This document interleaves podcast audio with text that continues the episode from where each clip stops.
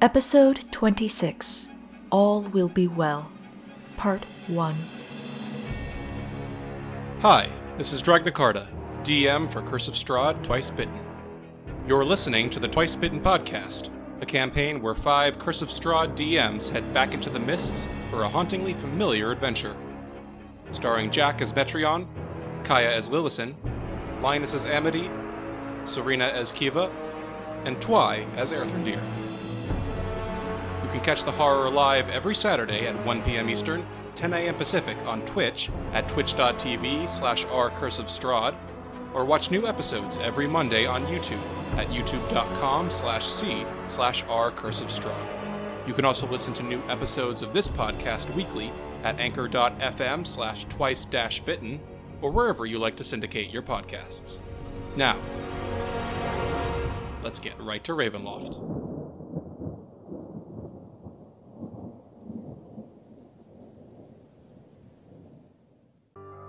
Hello, everyone, and welcome back to Curse of Strahd Twice Bitten, the show where five DMs take on D&D's top gothic horror campaign. I am Dragnacarta, as always, your host and DM, and thank you to everyone for continuing to tune in. We actually do have a bit of a return to form this week. How do y'all feel about returning to Vallaki within, what was it, 48 hours after leaving forever?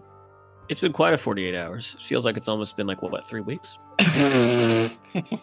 Yeah, no, it's I'm enjoying it. Like my party spent four cumulative months in Vallaki, like in game time. What? So Jesus a- Christ. they they really nestled in. So like it's like coming back to an old friend. I guess it's not as bad as Harrison's 18 sessions in Tsolenka Pass, though. What? Hold on. He actually did it. Ask him sometime. You terrify me. Uh, well, at least we can uh, be comfortable that today's episode will involve uh, lots of uh, people singing "Kumbaya" and you know, happy flowers. Yeah, we're we're bringing wh- Victor to a fireside chat. We're shopping. What's the worst that can happen? Honestly, everyone loves a shopping episode. All right. Well, uh, as I prepare the uh, receipts and uh, shopping lists for everyone today, uh, let's dive in and get started with Curse of Strahd, Twice Bitten. A striking elven female with an almost ritualized poise, Kiva Sirili always endeavors to be a level headed mediator and a soothing presence in the lives of all she meets. Determined to look ever forward, she relies on controlling day to day chaos. Anyone who watches her for long enough, however, can clearly see there's something undeniably feral and unpredictable bubbling under the surface. In the company of these fine strangers, he is just Metreon. But across the Sword Coast, he's known as Metreon the Magnificent. He is a tiefling whose body and dress carry the signatures of a nomadic performer, as evidenced by the rougher edges of his costume and his sinewy frame covered in faded tattoos. Though he may not look like a typical magician, rest assured, he cleans up quite handsomely The well dressed, well spoken half elf who introduced herself as Lillison has stayed away from the rest of the traveling group during the journey so far.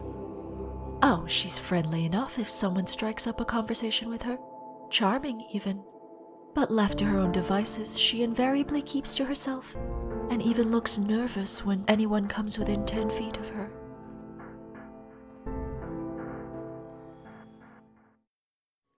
Amity, a terrifying deviloid with a tail that will knock your drink over if she gets too excited. Even worse, some pig follows her around and eats almost as much as she does. Yet, she's generous and easy to befriend, especially if you get her talking about her book of fables. Just, if she compares you to a fox, it's hard to tell if that's a compliment. Erthrendir is a high elf man who looks perpetually like he's never quite gotten enough sleep.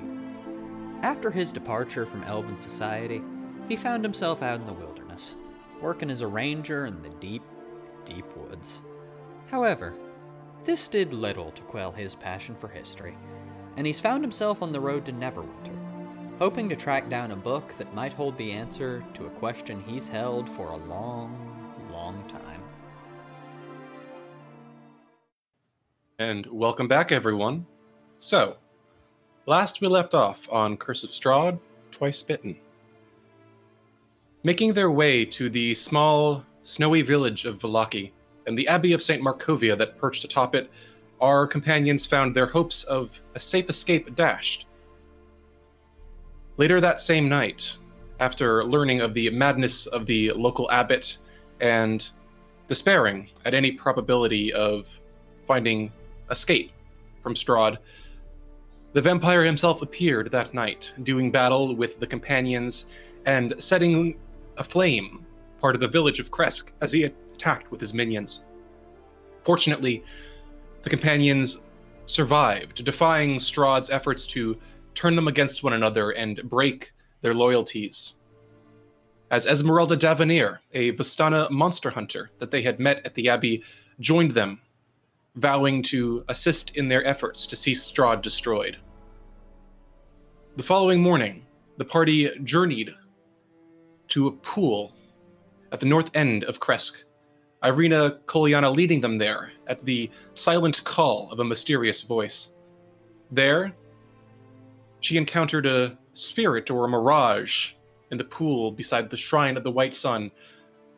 A man who called himself Sergei and called her Tatiana. But before Ireena could reach his hand, pulled back by Kiva's grip, a bolt of lightning struck the pool as Strahd's wrath rang through the land. Together, the companions retreated from Krezk and the ruins that they had left behind, aiming to recollect Esmeralda's wagon before making their way toward Vallaki and beyond that, Tser Pool, where they believed the Vistana seer, Madame Ava, could tell more about what lay ahead of them in their fortunes. After speaking with Esmeralda about the secrets and strengths of vampires, the party arrived at an old tower on a causeway island at the center of Lake Baratok.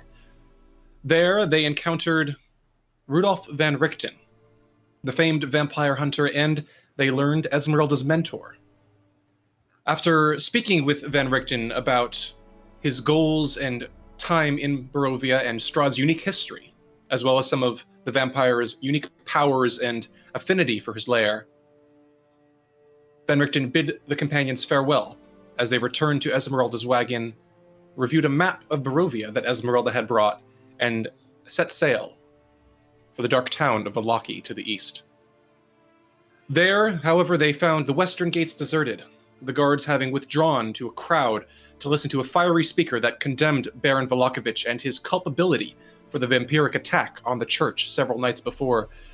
Upon venturing to the Blue Water Inn, the companions learned that more Vallakians had died to vampire attacks in recent nights, and that tensions, political and otherwise, in the town had grown to a boiling point. As Erthrendir and Lillison, with Esmeralda, Esmeralda's help, decided to venture to the Baron's mansion to warn Victor Vallakovich of the danger his family faced, Kiva led the others on an expedition to obtain a wedding dress for the abbot from Moldavar and Daughters, a dressmaker close by to the Blue Water Inn. And so, Erthrendir and Lillison, as you make your way invisibly through the dark, muddy streets of Vallaki, you carefully make your way, uh, avoiding one or two stragglers that pass by through the streets, though, given the dearth of anyone out and about this day, it's not overly difficult. Behind you, you can see Esmeralda casually strolling down the street, nonchalantly sticking to the sides of the road and her eyes darting back and forth from beneath the cover of her disguise, keeping an eye out for any trouble or danger that might arise.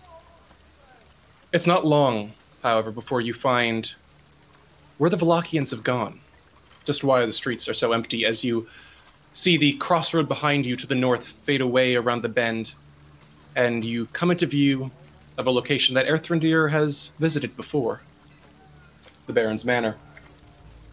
The old, neglected mansion looms above its neighbors, the scarred stone structure standing stubbornly at the side of the muddy, gravel pocked avenue.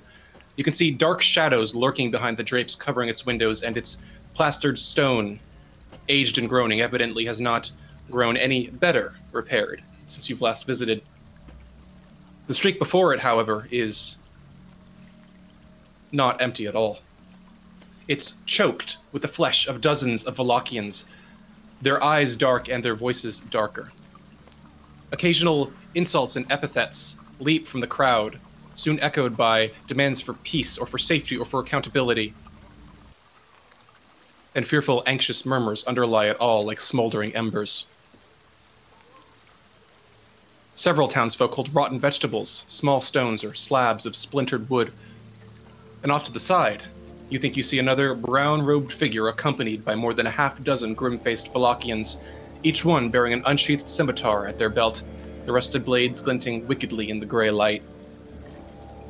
Two guards in Vallakian garb stand beneath the arched opening before the mansion's double entrance doors, their spears held steadfast by their sides.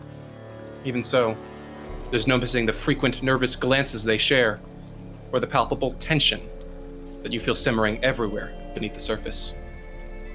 You come to a stop several dozen yards away from the crowd, beyond the shadow of the manor, as the rising din of the voices fills the air of the street.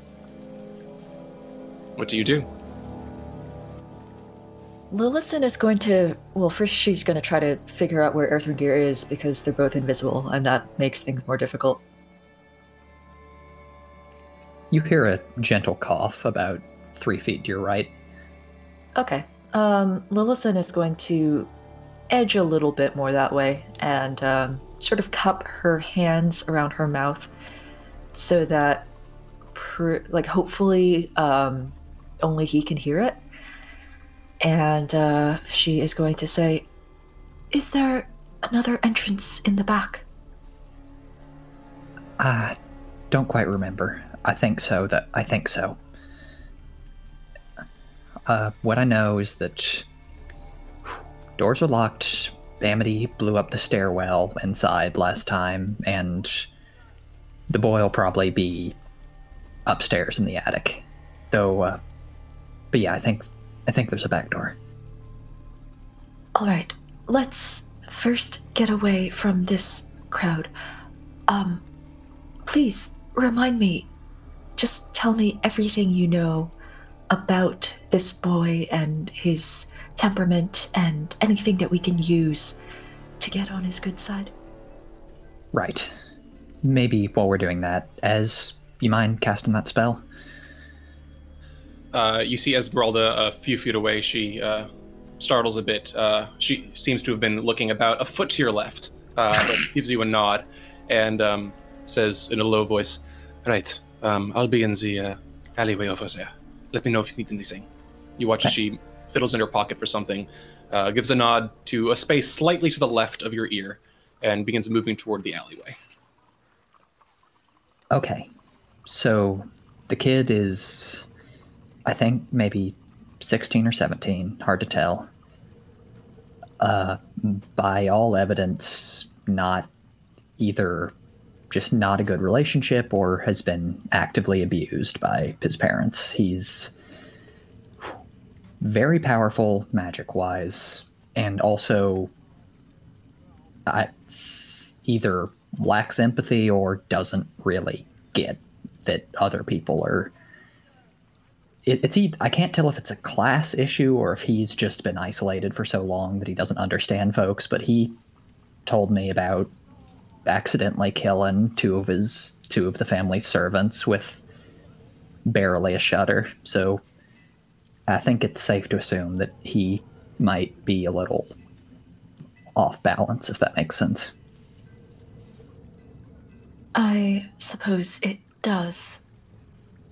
And you think that he has no particular love for his parents? He would be happy to escape and at least leave his father here? It's what he's been trying to do for quite a while now, I think there's definitely no love lost between him and the dad. I don't know anything about his mother. But yeah, I think if he were given the chance, he'd go.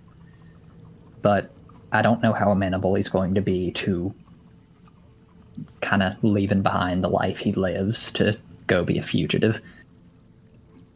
Does he seem to love his magic? Erthrendir takes a long moment to consider this the rain pattering invisibly off his hood. I think he thinks it's the only thing that can help him. I don't know if he loves it, but he uses it with a willingness and a desperation that I think it's the only thing he thinks he can rely on. Ah, I see. This may make things a little more difficult. That was my thought as well. We're gonna need some way to convince him that he's not invincible. Do you love your magic? No. No, I do not. I'm a little surprised.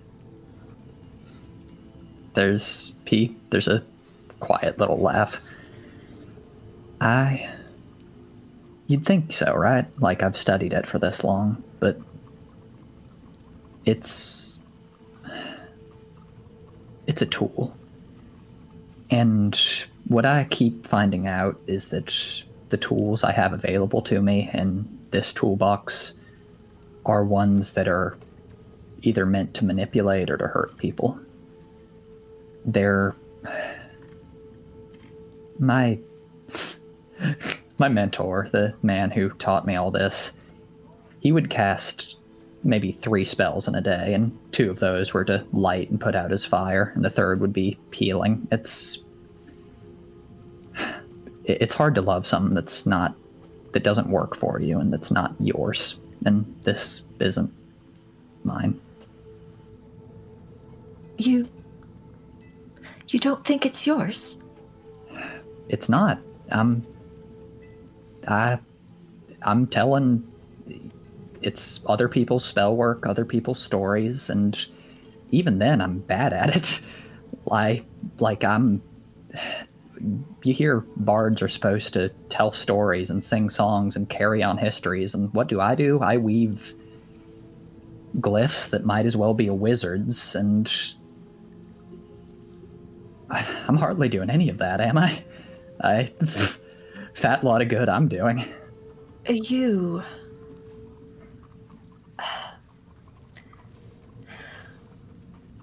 I suppose just because everybody thinks that the sort of stories and songs and inspiring speeches and things closer to what Amity does is what bards are supposed to do does not mean that that defines the entirety of the expectations of your existence. There's a long moment of silence. Very. I appreciate that, but it's hard not to think that way. It's, you know. I don't know if I have an alternative exactly. I don't believe you need an alternative. You are capable of doing things that others cannot. And in a place where we need all the sorts of tools that we can get, I don't see how that is at all a bad thing. My magic is entirely my own, and that does not prevent it from also being a force for, well, targeted destru- destruction. So, it is what I have. It is what I will work with. I guess I just don't want to work with it anymore. I'm just. I'm tired, but listen. And I. I guess I wish that if this is what I've got to offer, if this is the tools that I can use to get us out of here, that they were ones that I could use without either cringing or remembering who they used to belong to. That's that's all, I guess. Uh, but I'm happy that you've you're using your magic for what you need to, and that it it it works. Lillison invisibly narrows her eyes, but because neither of them can see each other, this this doesn't actually accomplish anything. Um, but after a moment, she says, ah, "You also mentioned that he used magic to influence a servant's mind? Uh, yeah, yeah. He he did quite a few castings of it actually. I think he's very powerful. So that's um something we need to be careful of. If he had to use that many castings, then he may have the raw potential, but he's not very good at it, is he? I think that's accurate. Either And- that or that was just a remarkably strong willed person. And he did not attempt to hide this at all? I no. No, he didn't. Very well. Um, Erthrendir, I am going to attempt to present myself to him in a way that he will find sympathetic. If you hear me saying things that you would not expect from me, just keep that in mind. Hey, I use the tools in my toolbox and you use yours. And once we get inside, I may be able to help you with that. I've, uh, I think I've picked up a thing from Amity. And what is it? Uh, well, I can. Why don't I just show you when we get there? At this point, you, uh, Lillison, your eyes drifting across the street, you see uh, Esmeralda's face poke once more out of the alleyway in your general direction. All right. Shall we go? Yep. Okay. You make your way across the street, uh, Esmeralda backing up into the alley uh, to make room for you. Uh, there are a few old, uh, slightly cracked uh, uh, cra- uh, crates and you know an overturned barrel sitting there that seems to have a, a hole chipped into its side and long since drained whatever it might have contained onto the muddy earth. Esmeralda pulls back behind the stack of crates and lowers her voice, uh, addressing the uh, space around which she seems to uh, hear your footsteps. Right. So you wanted me to check out uh, the upstairs, right? The attic. Mm-hmm. Yes. So I took a bit of a glimpse up there. Um, there is a young man up there. Um, I presume he might be the one you're looking for. A bit of a grey streak in his hair. That's the one. Right. Well, he's up there, all right. Uh, seems not to be going anywhere fast. Uh, seems to be studying a book on the table, pacing around a bit. He had some s- s- uh, skeletal cats in the room. A bit interesting. Yeah, yeah, Um, he's been necromancing. All right. Well, that makes it a bit more fun. Um, but yes, he doesn't appear to be going anywhere quickly, uh, though he is uh, occasionally glancing out the window. Seems uh, not all members of the family are at peace with uh, the mob outside their doors. Good. He's got a little bit of social consciousness at least. Perhaps. So I cannot say how deep it goes, but. Um, well, uh, given the crowd, I presume you're not going to want to uh, go in by the front door at least. I think there's a back door. If there is, that's what we're trying. All right. Well, um, if you want, I can keep watch from uh, this alley over here. Make sure nothing uh, goes wrong. Uh, if anything happens, I can do what I can. Uh, and uh, you go in. Thank It you. is much appreciated, yes. Of course. Uh, best of luck.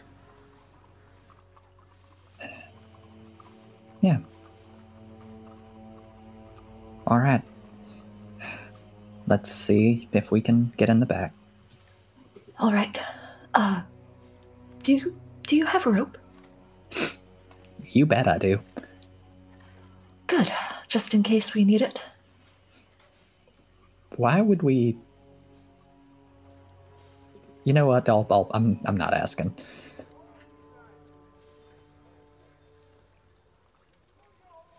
Okay. And are you going to make your way around the back? You said. Yes. Stealthily. Stealthily. okay. Very good. Um, given that you're outdoors and uh, invisible, I won't ask for a stealth roll at the moment, but I would say that you are able to uh, make your way uh, around the side of the grounds uh, hopping over the wooden fence that surrounds the estate once you get clear of the crowd and begin quietly making your way through the misty uh, green brown grass that covers the grounds around the structure. As you do so, Kiva.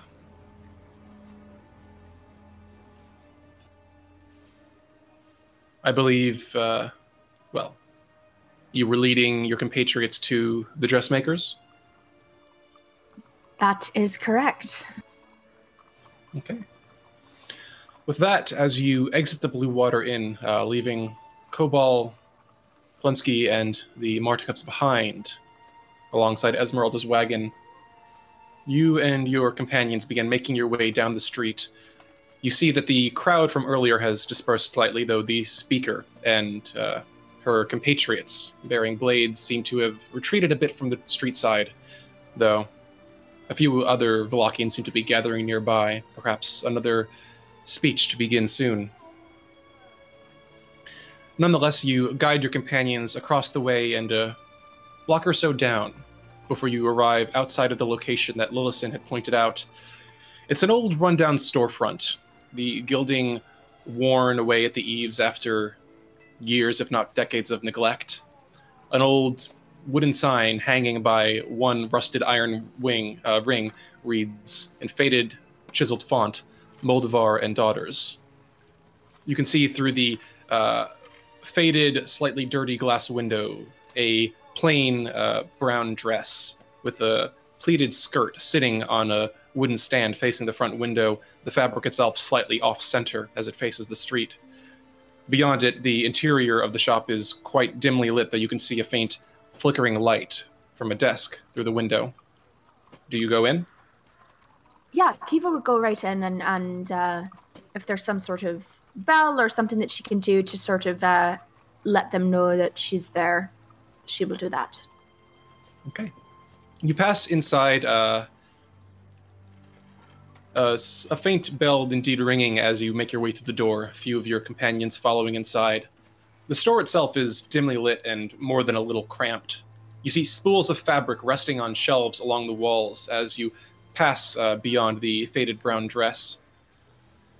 You can see a plain wooden table illuminated by a flickering candle dripping with wax sitting at the rear of the shop, unattended.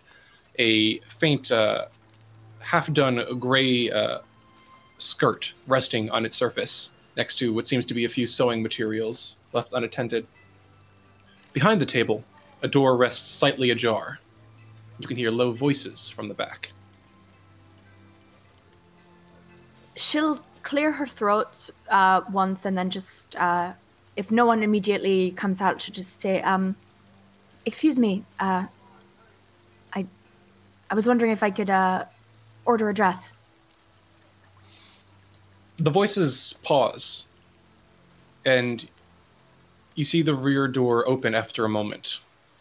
An older, uh, somewhat uh, thin Vallakian woman steps out, uh, hair down past her ears, a simple uh, grayish dress with a simple white uh, seamstress's apron over it.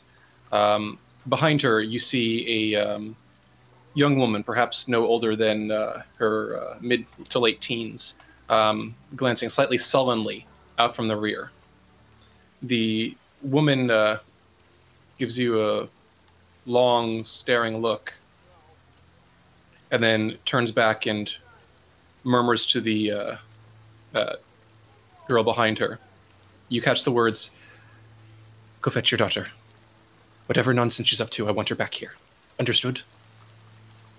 The young woman nods and begins stepping her way through the uh, shop, though she gives each of you a wide bar- a wide berth as she does so. As the door clangs shut behind you, the uh, seamstress stares at you for a few moments more. Uh, a quick question for Kiva: What is your current disguise, if any? Oh God. Um, I didn't think she was disguised because she was invisible. Um, so she's just sort of her right now, probably with her cloak up. But um, but yeah, she's just vibing. All right. Uh, so the woman steps forward and catches a glimpse of uh, the bluish tinge of your skin beneath your hood. And as she does, you hear a slight gasp. By the morning, Lord, you're, you're them. You're the, you're the outsiders.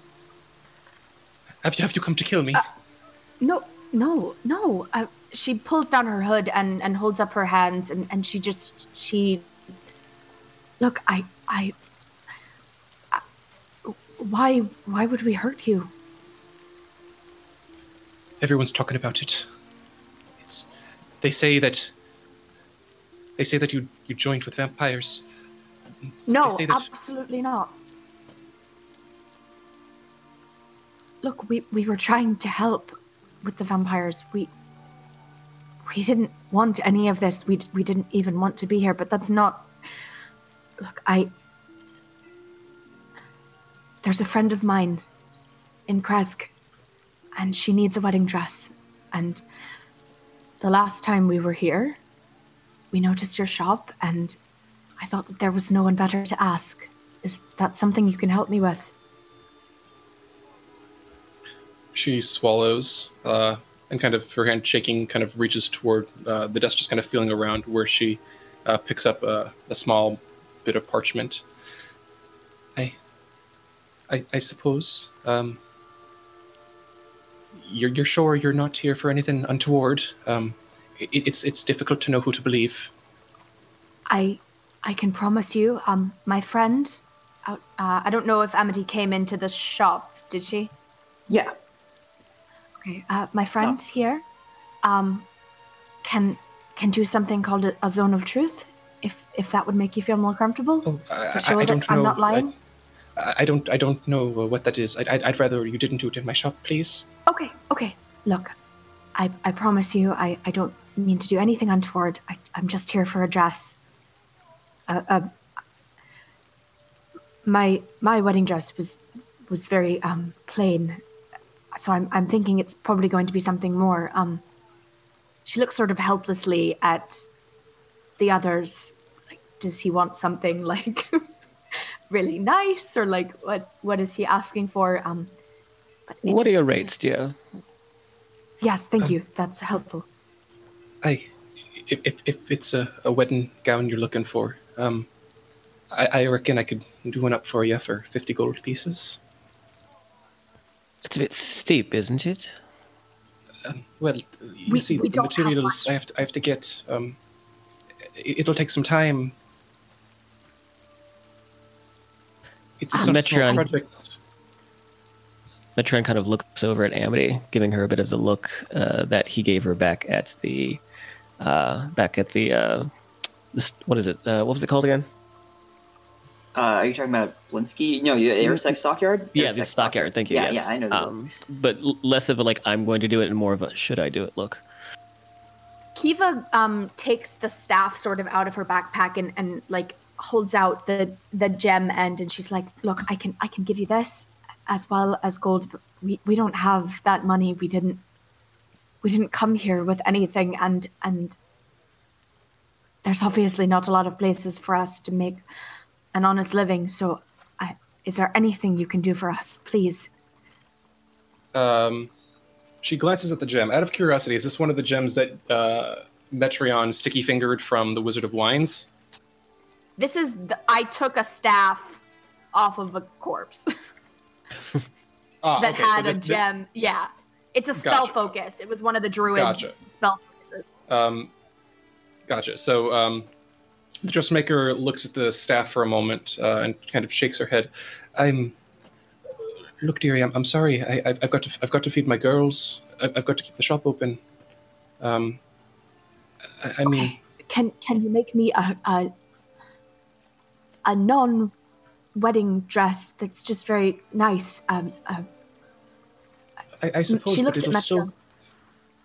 Metron puts his hand on her shoulder. Give me a moment. Uh, hello, my good lady. Uh, I understand your need for keeping uh, your business afloat, keeping your family fed. However, uh, as you pointed out, we are outsiders and therefore do not have much in the way of coin. So, what can we do for this? We want the I- dress, and you want coin. Look, I, I just. I told you I need to feed my girls. Um, Absolutely, I- but if if, if you need to, if you you- need a gown, I, I, I suppose I know a place where you can get one. But I, I need if if you're looking to buy something, you know, it costs me gold to buy the materials. Of, of I'm course. sorry. You said you. I'm sorry. You said you know where to get one pre-made. Then Well, yes, but I, I don't know if uh, she'd be likely to give it to you. Um, if I, if I could ask you a question, please. of course. You're among say that- friends here. They say that that you that that that's one of you or all of you uh, were the ones that killed him. I- Is it true? Well, uh, that depends. Uh, will the answer affect the pricing? I just I just want to know if, if you're if, if if you're with the speakers. Speakers. Yes. We don't know what they are. We, we Everyone's just been got talking back about 'em. here. Look. Look. All I know is that folk were talking about things that they're planning, what with the Baron and all that, and and and and, and if you're with them, I, I don't know if you'll be able to get what you're looking for. You you said that someone else had a dress. Who is it? It's. She bites her lip and pauses, and then gives you a nervous look. Well, I, I've seen it once. Um, Baroness uh, Lydia, Lydia Petrovna. Uh, she she owns a beautiful white bridal gown. It, uh, you might be able to persuade her to lend it to you, but oh, it's the things that one's been hearing about things going down at the manor. I don't know if the thing, things are burning off. Look, the that's not a good days. idea for us. It's, Metron. it's not a good idea for us to do that. So I can give you some of my rations, uh, whatever it takes. I can I can help feed your girls if that helps. But but you are our only option here. It's, Uh, it's not- actually, it's not- you know what? A, a moment here, if you don't mind. Uh, Kiva, please, if you will. Amity. Amity nods at Metreon, responding to his earlier glance. If you don't mind us, uh, we uh, a little bit of a, a quick Yeah, discussion. Kiva will, uh, will go with him. she kind of shrinks back uh, at your words. Uh, doesn't flee, but you see a bit of a pale shadow cross her face. He smiles and flashes a bit of a gold fang. Uh, oi, they're going there now. Do we want to maybe get them to get that? Two birds, you know, all that. It's worth a shot, but I don't know how we would communicate with them. Well, Amity, you I- got some ways around. It, it would be my last, um, you know, powerful spell of the day, but I could send him a message. Then yeah, well, we do that. Yeah, I think it's worth a shot, but if it doesn't work, we might have created more of a problem for ourselves than just trying to haggle here. Right. The downside is if it doesn't work, then I'm. I mean, I'd I'd have to try to phrase it in such a way that if you know Strahd hears it, then it doesn't do too much bad. Well, Well, all uh, we're doing is asking for a wedding dress, asking for them to find it.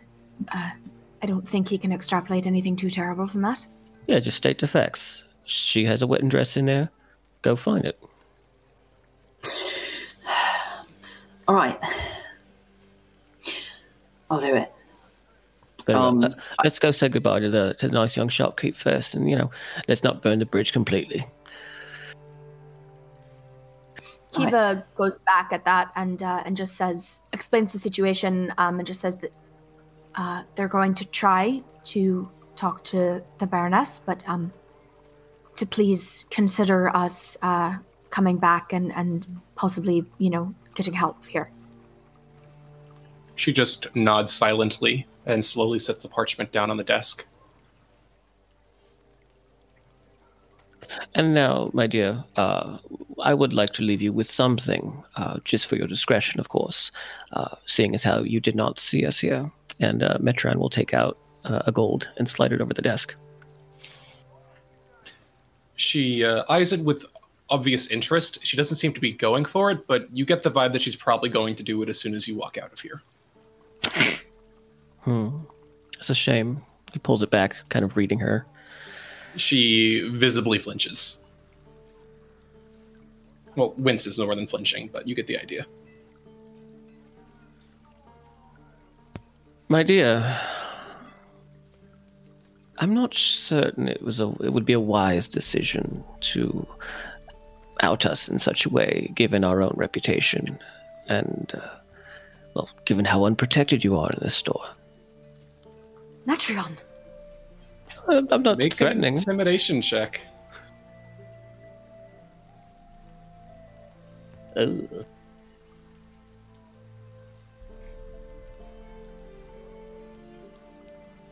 That's an eleven. She takes a step back, and you hear a half muffled whimper from the back of her throat. I, I wouldn't. I, I wouldn't tell nobody. Please, I, I'm just looking to provide for my girls. I wouldn't. Well, here, take this, and uh, the coin that he's taken it back from the desk, he kind of flips with his thumb towards her. Take that. Feed your girls, feed your boys, feed whoever. And again, uh, should we need your patron, uh, should we need to dock on your doorstep again? Uh, well, there could be more of that where that came from. This time, she gives the gold a single second's worth of a kind of a baleful glance, and then snaps it up and tucks it away in a pocket of her apron. She just bobs her head. Uh, right. Okay. Thank you. Shall we? ma'am. Kiva just looks very embarrassed and leaves.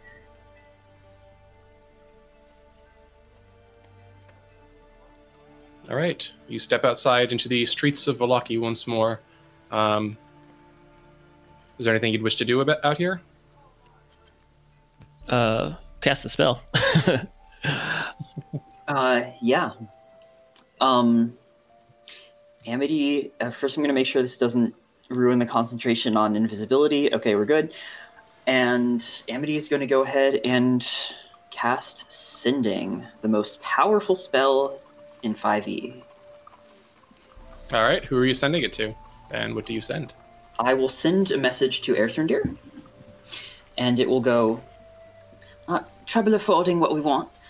I heard the Baron's wife Lydia owns one. Find it? I could help locate if nearby. How are you? I. And, and then the message cuts off because that's 25 words. Love it. What's Anthony's response?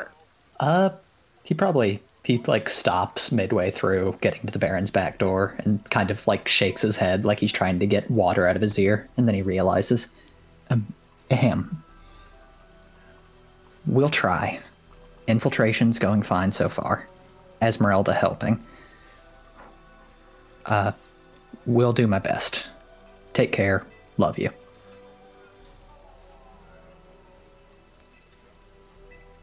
All right. And as you receive the message, Erthrendir, you and Yeah? Lillison round the corner of the rear end of the Baron's Manor, facing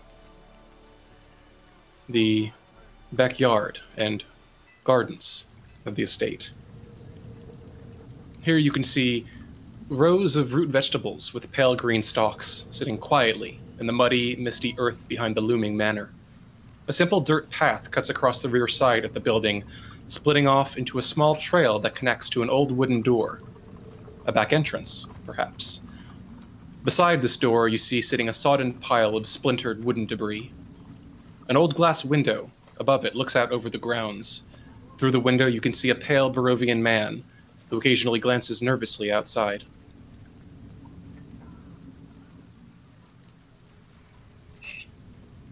Well, that's not ideal. No. Wait, sorry. Did Erthrendir respond to the sending? He Yeah. did, yes. Oh, oh, oh, okay, good, good, good. Okay. Wilson is going to look up. Um, does it look like there are like large windows on upper stories? Uh, from this current vantage point, uh, there are two windows. Um, there's one on the second floor on the north end of the back wall, and there's one on the third floor, which you presume to lead to the attic. Erthrendir, you recognize those windows as presumably leading into the master bedroom on the second floor and the uh, small attic chamber on the third. What you thinking? I am wondering whether it would be better for us to take our chances with this door or to attempt the topmost window with that rope. Well, we'd be climbing pa- right past Vargas's bedroom. So if he's in, uh, he's gonna see the rope sail past.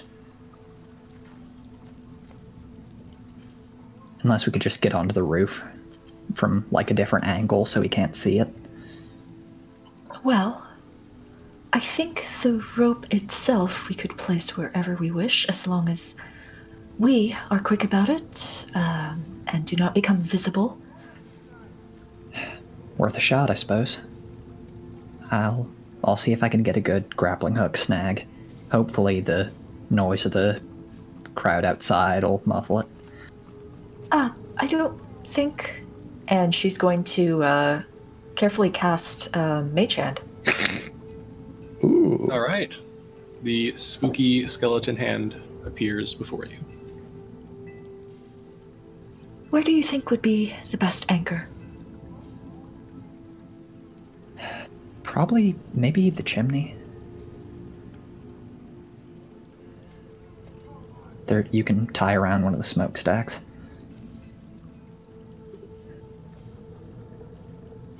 All right, let's try that.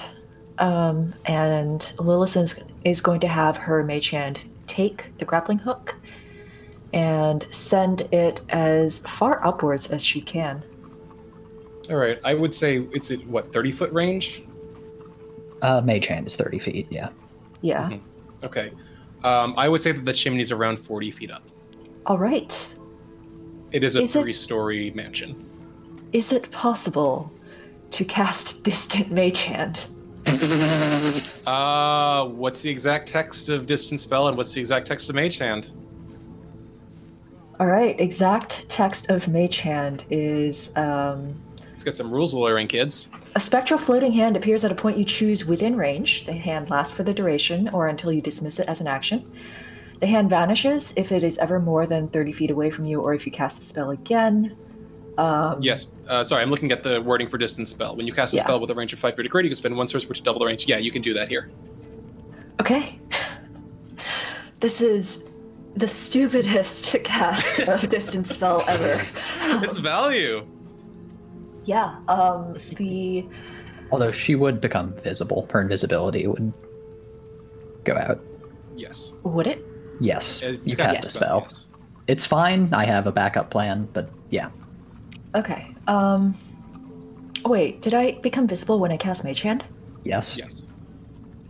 All right, Lillison looks down at herself and uh, says, Oh. Well, I suppose we'll have to be stealthier about this than I expected. You hear Um, Erthrendir murmur. I'm going to And- assume, for the sake of sympathy, that you were standing close to the wall and not in view of the window at this time. Yes. Yes, thank you. Okay. You hear Erthrendir murmur, and then you are invisible again as he casts invisibility at third level to hit both of them. All right, Amity, you feel your spell wink out. On both targets? Okay. Yep. But you I- know that Erthrendir knows invisibility, so.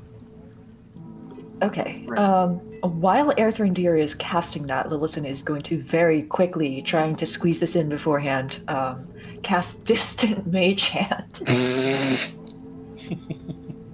Okay. Amity, Amity will mention to her companions that the friends are no longer invisible. I, I hope they're doing okay, and it's because they're like talking to someone, not because they're, you know, fighting.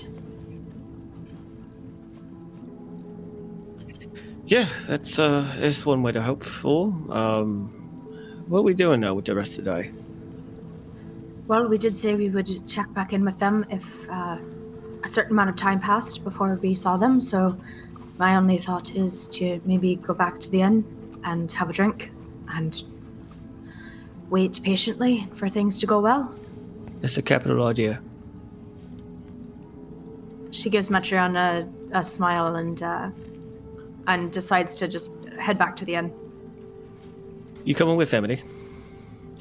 Yeah, it, it turns out I do actually have one more sending today, but yeah, I think let's go back to the inn. I can use that later. Fantastic. Uh, Izzy, Ireena, if you will.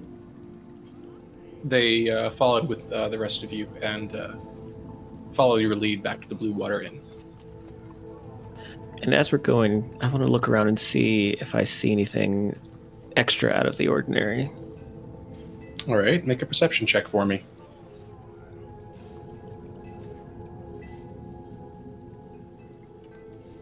It's a big old seven. Nothing especially strange. The street seems uh, fairly deserted as before, save for the small crowd gathered around the speaker, who by now has begun speaking again, delivering a similar uh, cadence of the same thundering condemnation of the Baron that you heard from the other speaker upon entering the town. But other than that, nothing untoward or especially unusual. Okay. Okay. And as you make your way back to the Blue Water Inn, um, Erthrendir, you watch as Lillison casts her spell, the Mage Hand grasping the grappling hook. All right, Lillison is going to send the grappling hook um, as far up as she can. Hopefully, this time uh, being able to find sort some sort of chink in the chimney to wedge it into. Yes, I would say that's uh, certainly doable. Um, just as a small note, as you're doing this, the chimney is um, around the center of the um, mansion, a little bit to the south side, and the closest window is around 15, 20 feet away from it. Just so you're aware. Okay. We could do some acrobatics. Horizontal. It'll be fun. Okay.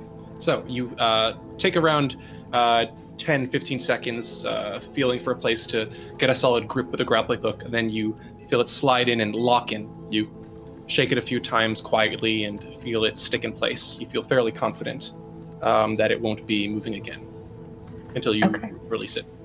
Okay, Lillison gives the rope one last little tug and then um, tries to, you know, scale the side of the building as stealthily as possible. Erthrendir taps her on the shoulder. Maybe, Ah. maybe let me go first. I, I think I know the I might be able to swing over and perch myself on the windowsill so I could help you. I'm pretty good at this sort of thing. Oh, interesting. Uh, yes, go right ahead.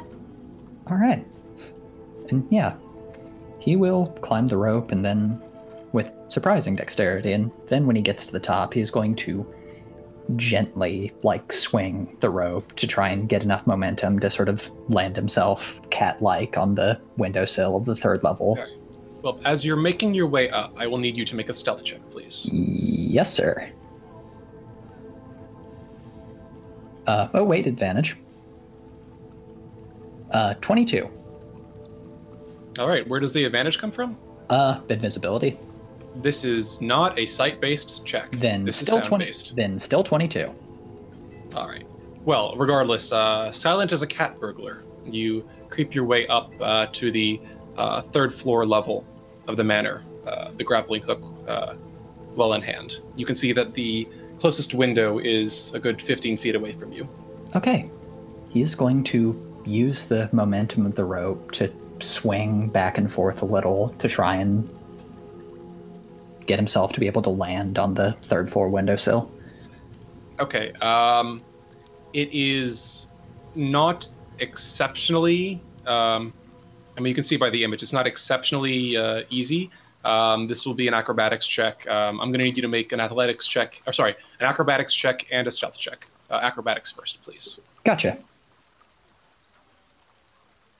19. All right. You swing back and forth a few times, and then pushing off the side, propel yourself around to the window uh, just in time to uh, press up against it. I will need a stealth check, please. Going to use that bardic inspiration. All right, by all means. Oh. Jesus Christ, that's an 8. Okay. Um, you make your way toward the window just in time, uh, but fail to avoid it quickly enough. Uh, your leg sticking out quite like too far. And as you try to twist out of the way, the side of your hip slams against the wooden shutters outside of the window. You hear the wooden slats clattering and trembling, uh, and you feel your hip slightly sore at the side as your left hand grasps onto the uh, beams where you impacted, your right hand still grasping the rope. you're just barely able to cling onto the exterior of the window, but there's not really a ledge as such that you can hold onto. So for now, you're stuck here. Okay. And as you do, Lillison, Yes. you hear, um, rather, you see the uh, man at the window glance nervously outside again. And then a few moments later, you hear footsteps approaching the door.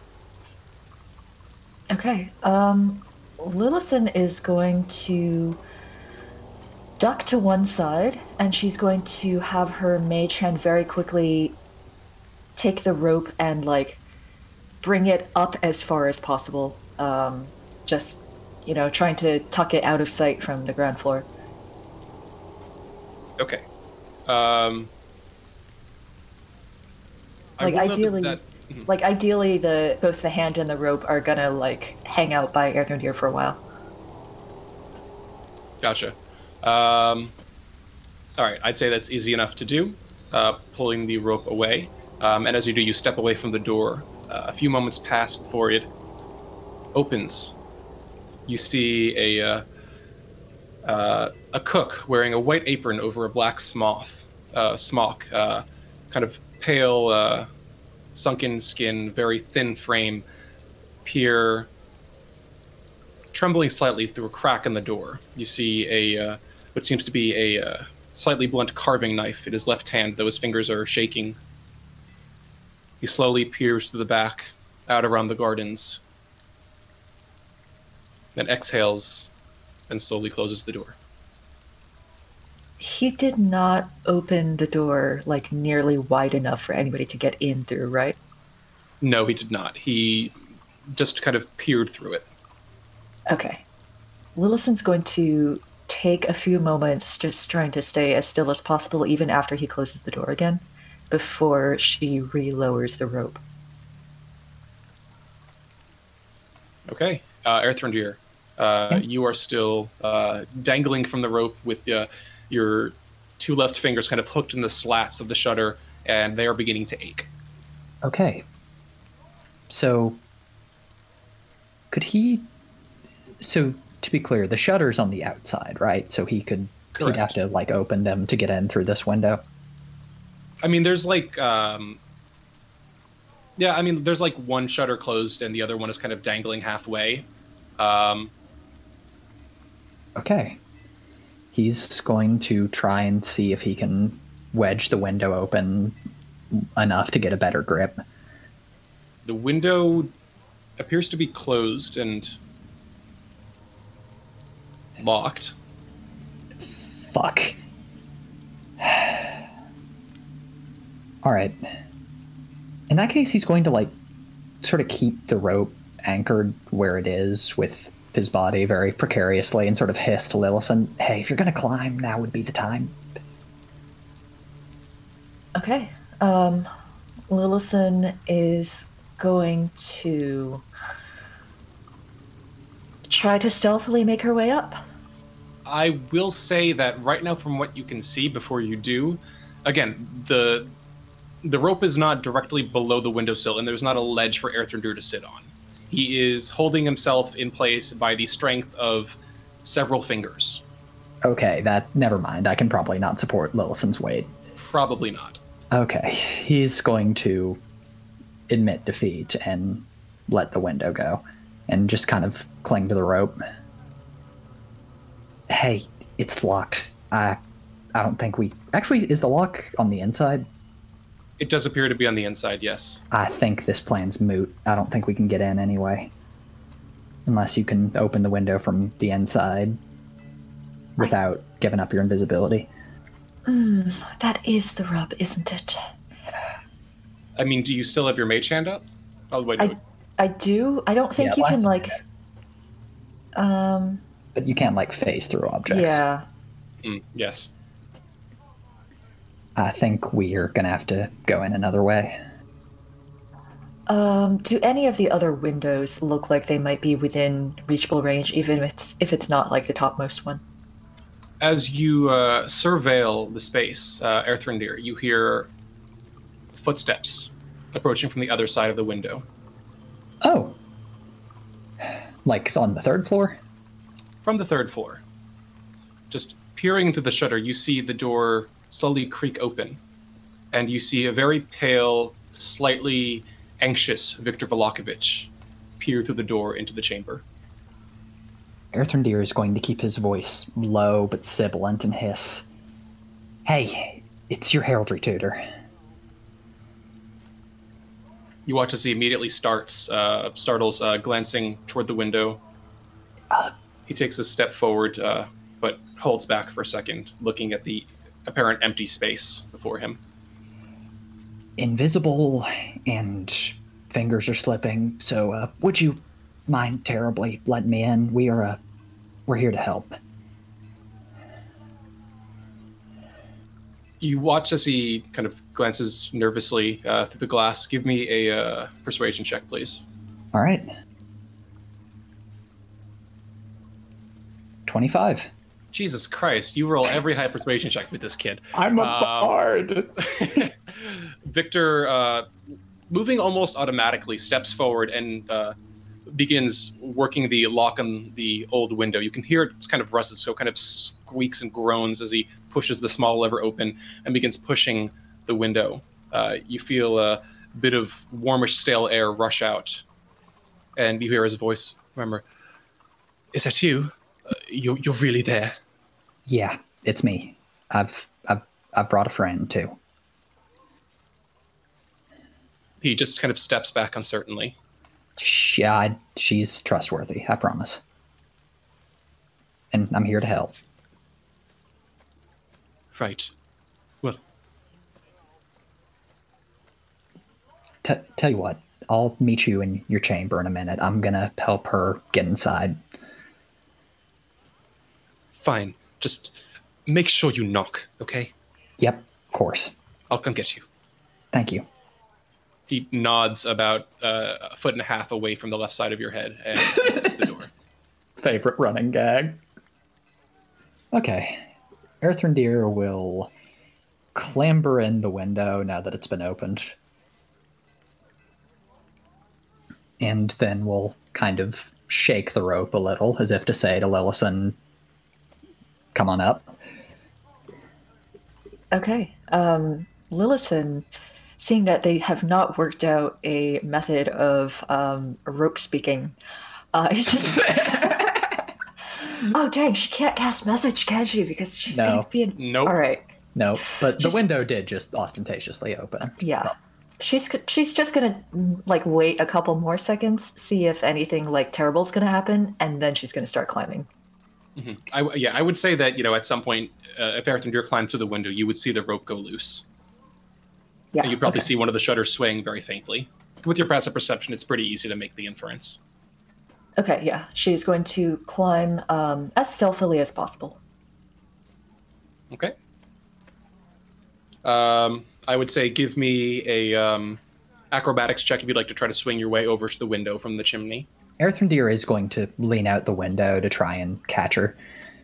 All right, do it with advantage, then give me a stealth check with advantage. All right, here's the acrobatics with advantage. That is an eight. All right. Um, your first try doesn't work. Your second doesn't either. The third time, you actually kind of like falling back, slam against the side of the chimney, and you feel some like brick dust going down the back of your neck. Um, if you'd like, you could try again. Yeah. Um, gonna, you know. Uh, she's she almost curses and then catches herself at the last moment and uh, just grits her teeth and tries again. Okay. That is a twenty. All right, now give me a stealth check with advantage, please. As the window is open and everything you. That is a double twenty-three. Okay, with that, uh, summoning up your uh, uh, determination and mustering up uh, some of your frustration at the immediate failure, you focus all of your energy on making a single graceful leap, curving in a parabolic curve around the air beyond the third floor of the attic, and perching gracefully on the windowsill. Okay. Um, Lillison is going to take a moment to try to coil up the rope um, as unobtrusively as possible so that somebody from the outside won't easily see it. Um, she's not. She's gonna leave the grappling hook in the chimney for now, uh, and she's gonna slip in. Okay. All right. With that, you step inside into the manor, into the uh, dark, dimly lit space. You can see now that you're standing here, uh, this dusty 20 foot square room. You can see the high pitched ceiling 20 feet above and the uh, cobwebs shrouding the wooden rafters. You see uh, very uh, faint shadows flickering from an old lantern sitting on, sitting on a table, the candle almost burned down to the last of its wick, and a half open door leading to a dusty chamber beyond. You hear Erthrendir murmur, Hey, uh, two things. One, do not touch that door. Wait for him to come. There's there's a booby. It's booby trapped. Ah, Yeah, nasty business. Two, I'm gonna cast a spell on both of us if it's okay. What spell is it? Uh, it's Eagle Splendor. It'll help us be as persuasive as we can be. I. Well, I don't object, but you think it will be necessary? I do. All right. Okay. You hear him, the invisibility drop, and then he murmurs Once upon a time, there was a queen who needed to get a message out to her people, but her messengers were laughed away. And so the queen enlisted the help of the eagle, whose feathers were so bright and beak was so cruel that all of those who heard him could not help but listen. And he is going to cast Enhance Ability on both of them. Okay, as he reaches the end of the tale, Lillison, you and Erthrendir feel a shiver of energy down your spines, and as you watch, each of you, starting from just beneath the right eye and going down the cheek toward the chin, uh, you see a rush of unfolding black feathers, almost like a crow's or a raven's that uh, burst from the skin, uh, folding for a moment over themselves downward, rustling in a faint, distant breeze, and then vanishing once more into the flesh.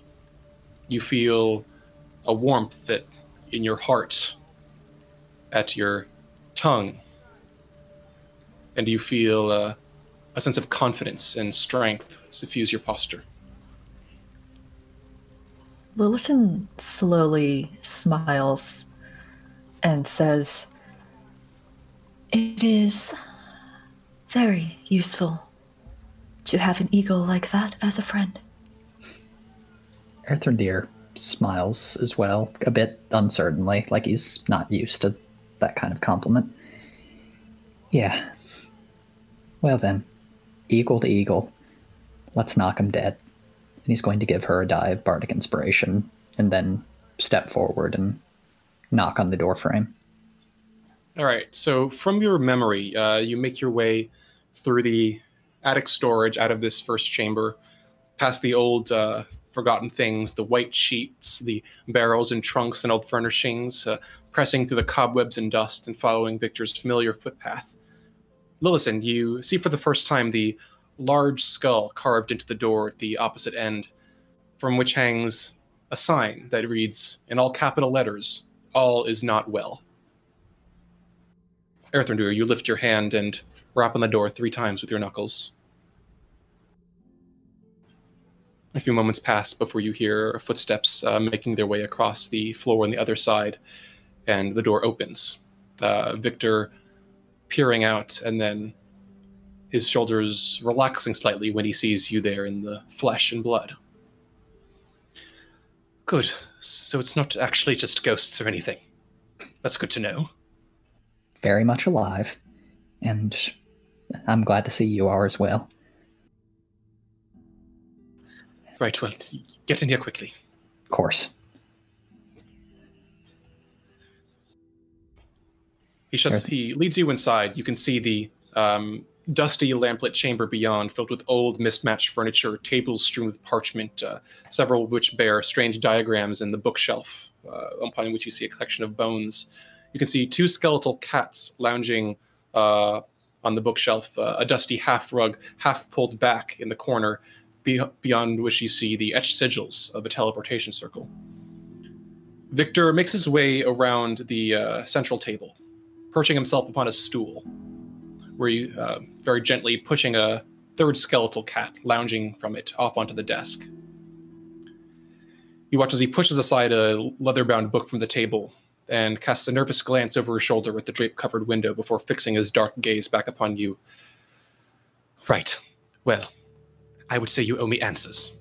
Quite a few, and I intend to give them, but first Good. things first. Who the hell are you and what do you want?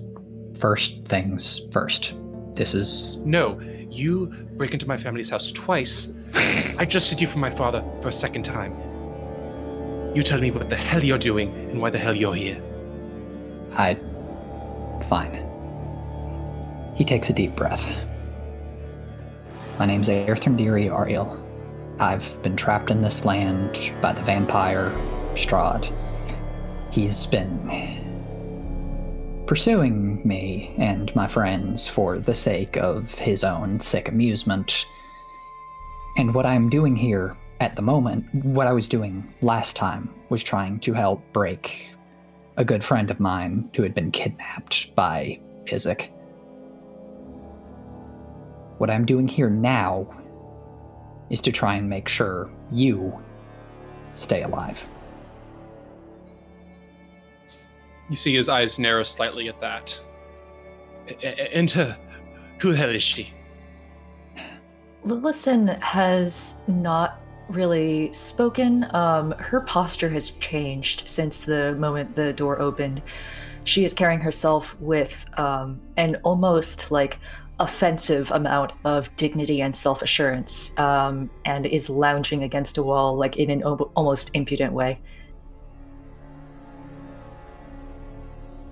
That is Lillison. She's one of my traveling companions. I thought it would be best to bring her, both because she's a lot better at this sort of stealth slash breaking into your house thing than I am, and because I trust her. Right. So, breaking into my house, which is again the thing that you that you're doing right now. what do you what do you mean I'm in danger? You've seen what's happening outside, of course. A bunch of rabble rousing around the streets. Yes, I've seen what's going on. Then. Then you have to know that there's not much time before things boil over. Don't know what you're talking about.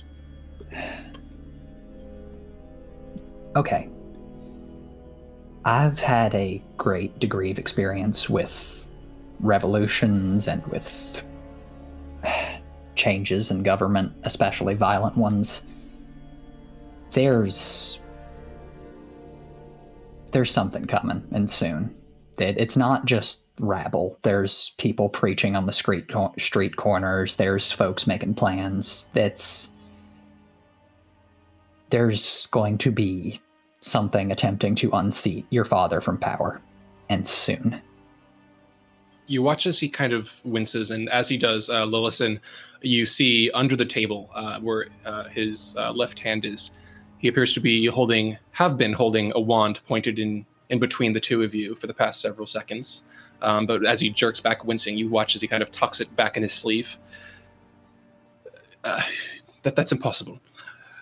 Father's wrong about a lot of things, but he said the rabble are going to quiet down. This is this is just a bit of a flare up. Look, I, I didn't do anything. There's there's nothing. There's, you're just you're just. Look, if, if some outsider wants to be scared of shadows jumping off the walls, you know, you're welcome to do that. But Victor, I don't see why you want to. Victor, What? I, formerly Lady Lillison of the House Darksea, would like to ask you a question. With all of your magic, which, believe me, I know what it is like to be in your position, but when the house starts burning down around you, what in your magic will help you with that? When you escape from your burning house, perhaps by yourself, you can perhaps maze the mind of the first one or two people you come across. What of the other 50 between you and freedom? Make a persuasion check, and I believe you could do this with advantage. Yes.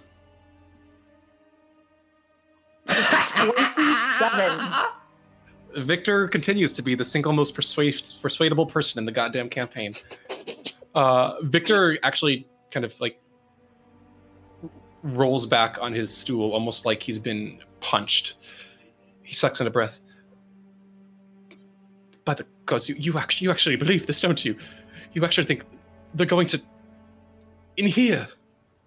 This is not the first time that I have had to do something like this. I would not have you go through what I had to, and I believe that, well, leaving now, even if it turns out to be an excess of caution, will save you a great many potential steps in the future. You don't need to waste your magic doing something that can be solved with a little bit of foresight. At this, you hear the uh, crowd from outside uh, grow slightly in volume. Uh, you hear several jeers and uh, shouts reach the window. Victor shudders and draws into himself, barely daring to glance behind him. But uh, I can't leave. My my my my tele- my, my circle is here. Uh, all, of my work is here. How do we make them go away? How do we make them stop? You don't. We have to. Th- th- you- There are things you can do to make people listen to you. You, you. you say you know so much. Why can't you do something about it? Victor Erthrendir steps closer, like sort of, but still keeping his himself his posh his body language very open, non-threatening. The most powerful bard I knew, a man who could shift planes and bring back the dead, a man of incredible power who I wish to be like every day. He could not stop this.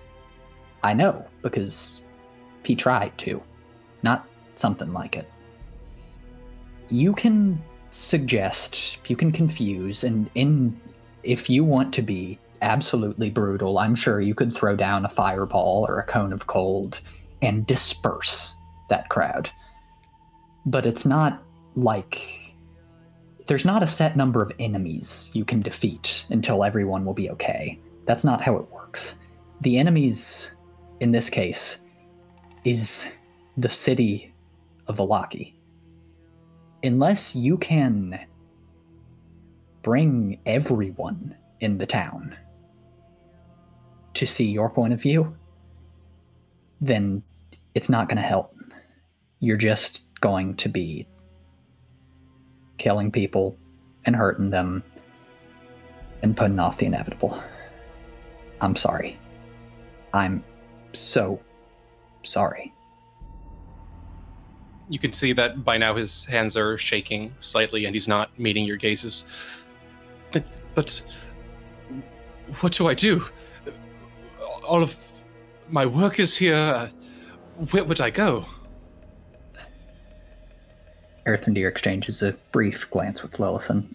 I. I have a few suggestions if you'd like to hear them.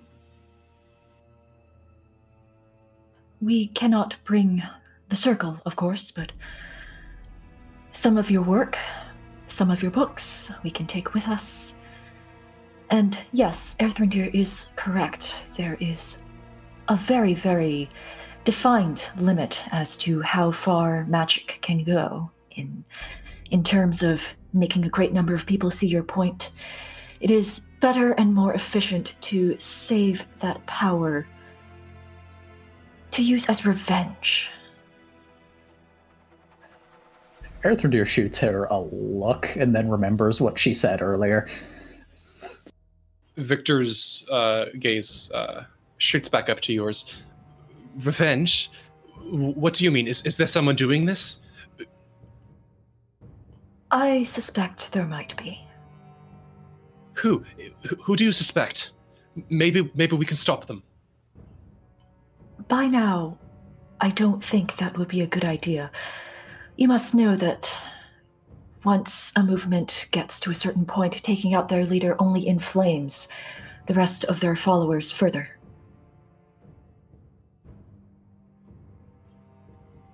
Make another persuasion check for me.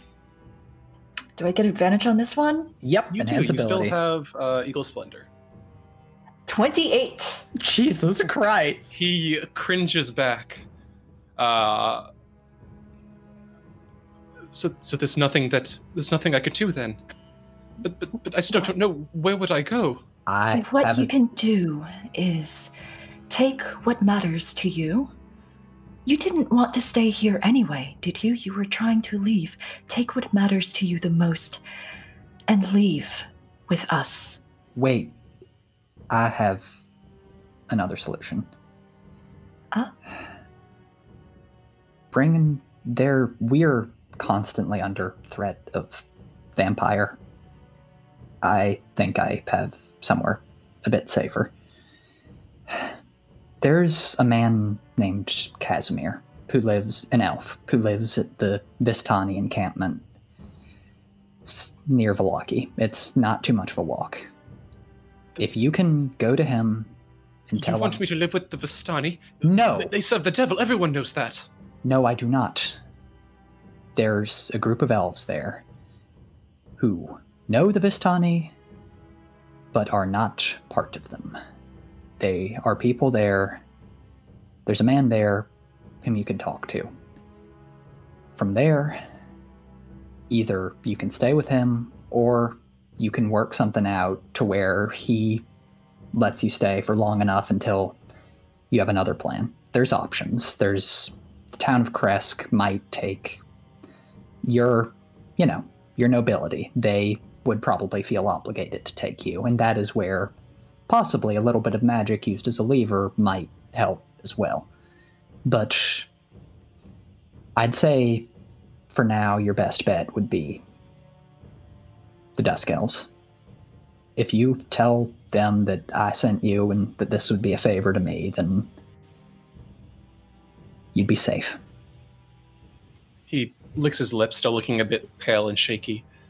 But and, and he casts a casts a glance somewhat desperately toward the uh, dusty rug in the corner.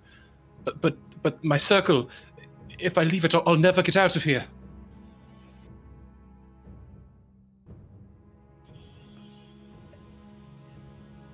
Uh, If you don't leave it, you might never get out of this house again.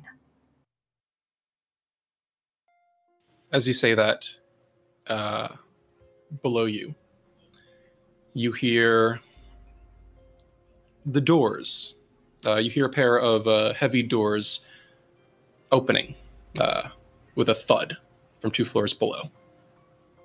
Lillison is going to lean in, try to be as charismatic as possible, and cast subtle suggestion.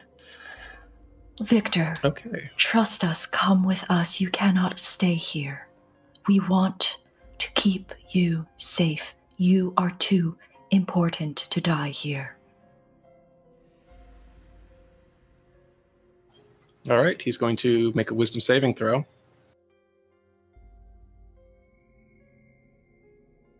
Nineteen. Dang it. okay. you feel the spell begin to take hold for a heartbeat and then it falls apart as Victor shakes his head. No. I, I just. I need some time to think, all right? Some time to, to look over my things. Um, uh, I, I, I, I'm. I, I can do what I need to to stay safe, but I, I just need a bit of time. And at this Okay. point, uh, Erthrendir, you hear from outside the window the uh, familiar voice of uh, Baron Vallakovich as you hear the uh, jeering of the crowd slowly begin to quiet. Oh no. Our guess is you have 30 seconds to think. Erthrendir, shall we go back and uh, secure the rope? Yeah. Wait. J- you go ahead. I'll, I'll. I'll be. I'll be there in a moment. All She right. nods and uh, turns. As you do, uh, what would you like to say to Victor? Vic, Victor, I look, I know, all right? I, I get it. I had to do what you're about to have to do, and it was the worst experience of my life. I do not expect it to be easy. I do not expect it to be happy. It will hurt. But the alternative is there not being a Victor Vallakovich anymore. It's not it's not something you can outwit, it's not something you can outfox. There's just not going to be anywhere to go. I'm sorry, but please. He Please. closes his eyes and takes a deep breath. And as he does, Kiva, you and the others make your way back to the Blue Water Inn. There you find um, Kobal still watching Esmeralda's wagon. Uh, this time, Danika greeting you at the tap room within. Each of you are able to take your places around the bar and grab a few drinks, begin speaking in low conversation for a few minutes. However, a short time after you return to the inn, uh, Kiva, you're the first to hear footsteps approaching swiftly from outside. And the door opens, and stepping through, slightly out of breath, is Esmeralda. What? What? Are you okay? What is it, love? I'm fine. I just, I, I think it might be best if all of you come with me back to the manor. Things are getting a bit heated down there. I, I don't know how to go out. All right, all right, yeah. Um, can uh, can one of you make her invisible and point to Kiva, or do you want to just put your clo- clo- cloak up? Think that's gonna be safe? I'll just put my cloak up. I'll, I'll just put my cloak up. Uh, Ireena and Ismark, you stay here, okay? Keep an eye on the Martikovs. They nod. Ismark uh, says, "Right, we'll do that." Okay. She'll draw her scimitar and uh, put her cloak up and follow us, I guess. All right. You follow Esmeralda through the streets of Vallaki. She's now moving at a brisk pace, but as you watch, she actually picks up into something almost resembling a jog. It's not before long before the group of you comes out into the same view of the manor as before the old, slouching, gray stone mansion that towers above the rest of the street. You can see the uh, creaking wooden beams groaning and the crowd uh, clustered outside of the front of it. Though, as you do, um, you see that the front doors of the manor have been opened and the crowd around it has quieted slightly, though you hear tense and anxious murmurings. Esmeralda quietly uh, points a finger up toward the uh, attic. That's where Aslandia and Listen went. Keep an eye on it, alright? If anything goes wrong, we might need to help. Well, all right. yeah. I mean, um, can Kiva hear like what's going on? Like, Yes, you can actually see. Saying? Um, as you s- step closer and uh, look away from where Esmeralda is pointing, down to the uh, double doors that open out into the street, you can see they're now hanging open, uh, revealing the view of the familiar um, foyer uh, where you and Izek did battle just a few nights past. You can see the familiar, uh, hulking, uh, greasy figure of Baron Vallakovich, though from here you can see his eyes look dark and bloodshot, his hair unkempt, his cloak uh, rumpled and slightly worn. There's a slight crazed look to his eyes as he throws his arms up into the air, his booming voice echoing out over the dozens of Vallakians that stand before him. My friends, since the days of Baron Boris Vallakovich, my esteemed ancestor, Vallaki has been the greatest settlement in Barovia. You and I know that the royal Vallakoviches conquered the Barovian valley for your benefit, for the Vallakians of ages to come. Now I have kept you safe. I have promoted happiness and good humors. As is my duty, but it is your duty to listen. For I will not abide disobedience or malicious unhappiness. This you know, as well you should. You hear a slight disturbed murmur go through the crowd. You are confused. I see this. And I am willing to forgive you if you return to your homes and to your work. Go. And the Baron shall pardon your insolence today. Metron The- leans in and whispers over to Kiva. What are you gonna do? Send his dog after him? Oh wait. Kiva looks around. Are there people other than Metreon next to her, like other um Vallakians? Um, right now, you're standing a Andy's bit away there. from the crowd. And as to Metron's answer, you actually do see uh, Vallakovich standing by the front of the door. You see, now that you look at the either side of him, you do see his two black mastiffs, as well as the three, as well as three Vallakian guards lined up behind him. Does the crowd seem at all uh persuaded by this speech? It's, I would say, give me an insight check.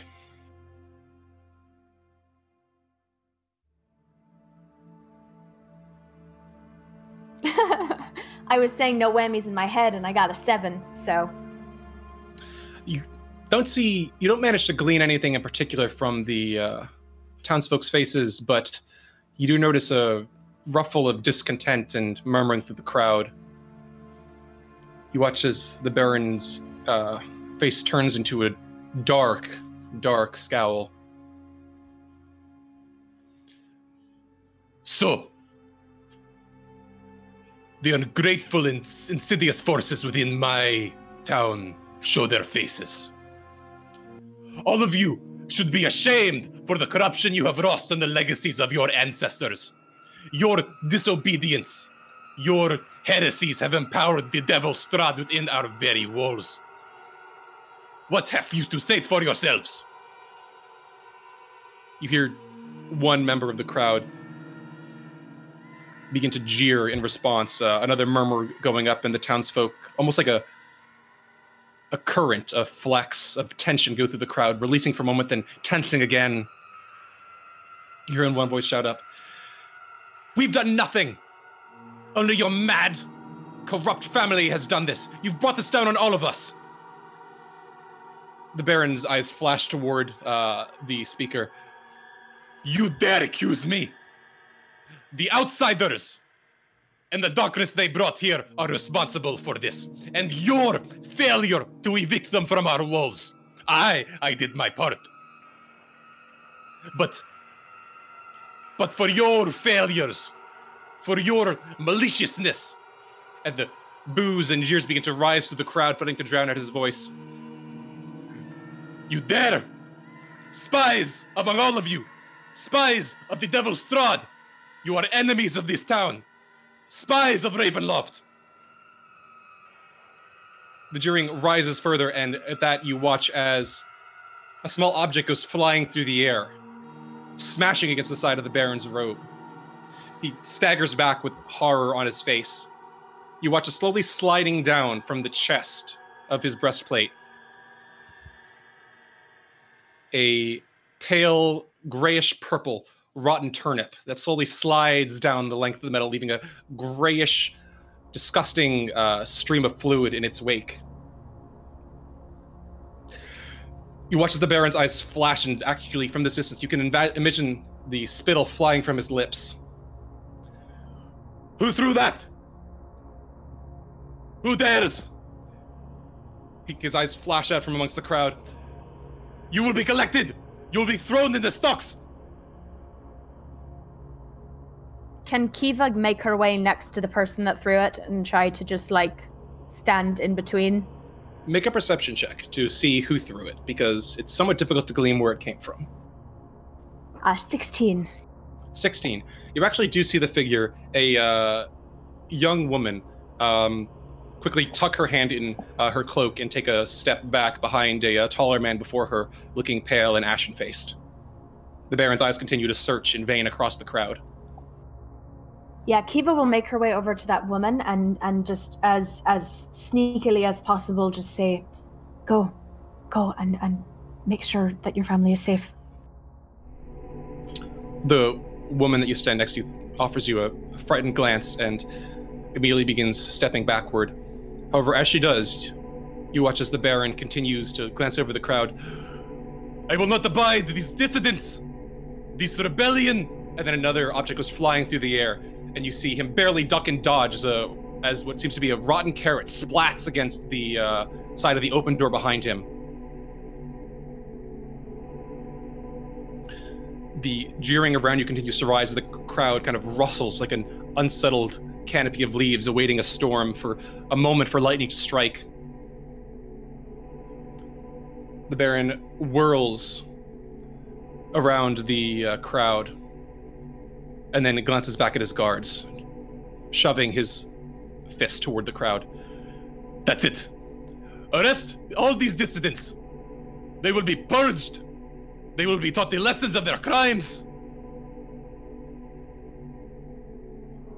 He watches the guards hang back, their faces paled. You can see that actually the spears that they're holding seem to be trembling very faintly.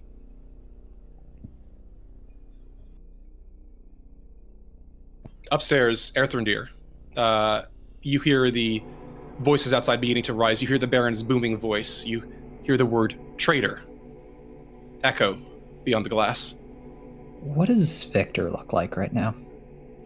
He is kind of shrunken in on himself. You see, he's, he's picked up his spell book and is just clutching to his to his chest and looking at the uh, curtain-covered window with wide eyes.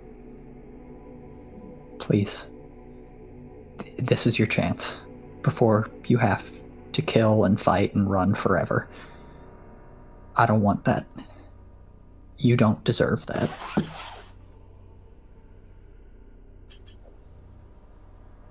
Make a persuasion check.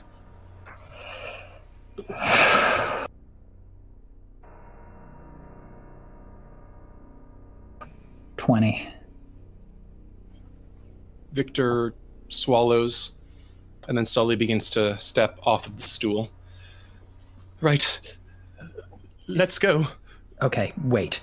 You have 30 seconds. Grab anything that you would cry to see lost or that you would like to be able to see any kids you have to show any kids you have. Get that now.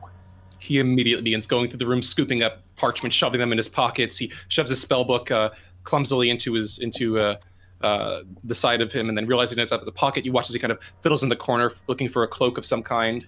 Um, he pulls out a what seems to be like a half-finished robe that um, only goes over the side of part of his body, the rest of it uh, having been untailored. But you watch as he like kind of struggling, tries to like slide the uh, tome into a uh, slight uh, uh, pouch that's been clumsily sewed onto the interior of the robe. For God's sake, any, anything else, I'll grab it. What do you need? Um, um, uh, and he begins directing you to pick up a few items uh, from the shelves and from the sides of the room. Um, and as he does, downstairs, uh, Kiva, Amity, and Metreon, um, as the Baron's uh, voice rises, Traitors, all of you, traitors! You will be arrested, you'll be purged, you'll be. And then you hear a crash of shattering glass as you see a dark object going hurtling through the air and slamming through the front left window of the first floor of the mansion. Uh, Metron turns to Amity, uh, seeing now that uh, Kiva is nowhere to be found as she's kind of moved into the crowd. Can you can you tell them to get out of here? Uh, the, the Metri- uh, sorry, uh, Randy and uh, Liz, and uh, can you tell them to hurry up, maybe? But we've got to get in there and, and, and find the dress. That's the most important thing. Yeah, I mean, but could you tell them to do that and then get the fuck out as soon as possible? It. As you consider Something this, tells me they already you know. watch as the Baron steps forward, his eyes bulging, the dogs at his sides growling. He immediately jut, juts his finger toward a uh, pale-faced young man who's standing with fists clenched at the front of the crowd. And you think you re- you think you see that that's the place where the rock came from. As the Baron's voice rings out, Enough! Reaper! Brute! Take him! you hear a snarl as the dogs leap forward, oh tearing toward Kiva's the man. gonna rip off her hood and. Yeah, Kiva's gonna uh, rip off her hood and try to intervene. All right, I'm gonna need you to make a dexterity check for me.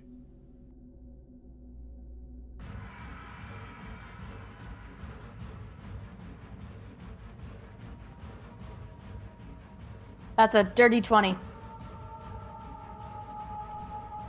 All right.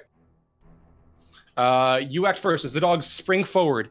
Uh, you slide nimbly through the crowd, your hand going to uh, the scimitar at your side if you would wish, and you're able to stand right in front of the man.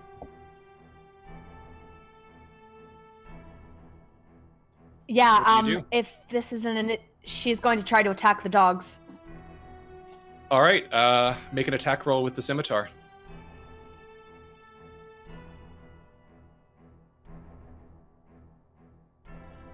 Uh, 20 to hit. That will certainly hit. Roll some damage. 8 slashing damage. All right. Um, do you mean for this to be lethal or non-lethal? Uh. I mean, she's not raging, so it's going to be non lethal, but trying to get the dogs to not attack this man or anyone else. All right. The scimitar slams through the air, the flat side of the blade smashing against the side of the dog's body and sending it crashing to the ground. The other one comes up short, its eyes wide, drooling onto the earth. As the young man behind you sh- shrinks back, the Baron's eyes bulge. How dare you! Kill them! Kill kill them! He juts a hand toward you as the guards exchange glances, fearful looks. One of them begins to step forward. Don't do this. This is not a fight that you're going to win. The Baron steps back. That that voice it can't be.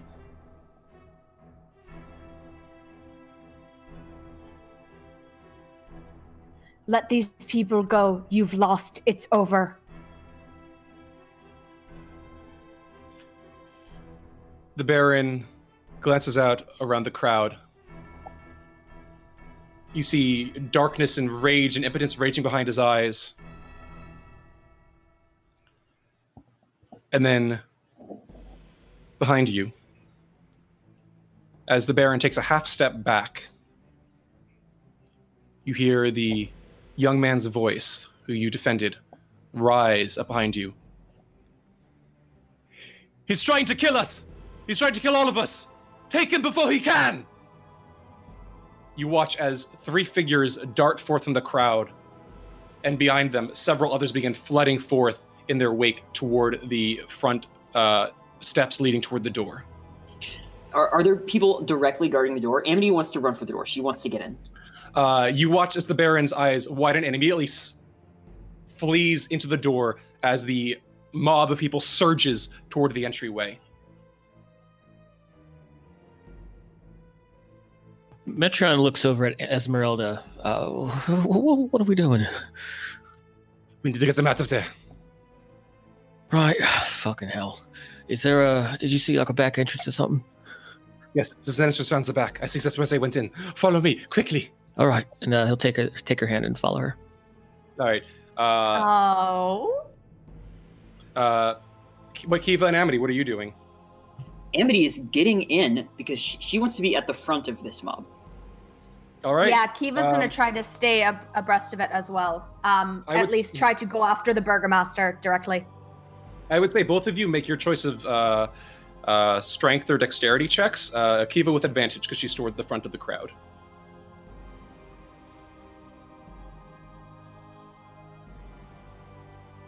A 22 for both. 19. All right. Uh, Kiva first, uh, with the first group of them, uh, you see several uh, Vallakians before you uh, push up to the guards, struggling with them as they do their best to keep you behind. You watch as one of them steps into the corridor and struggles to push the door shut. But Kiva, you're there in a second. Uh, if you'd like, you can try to push through. Hell yeah, she's going to go for it. All right, go for it. Uh, is that a strength? Uh, that would be a uh, strength check, yes. Or actually, this would be athletics.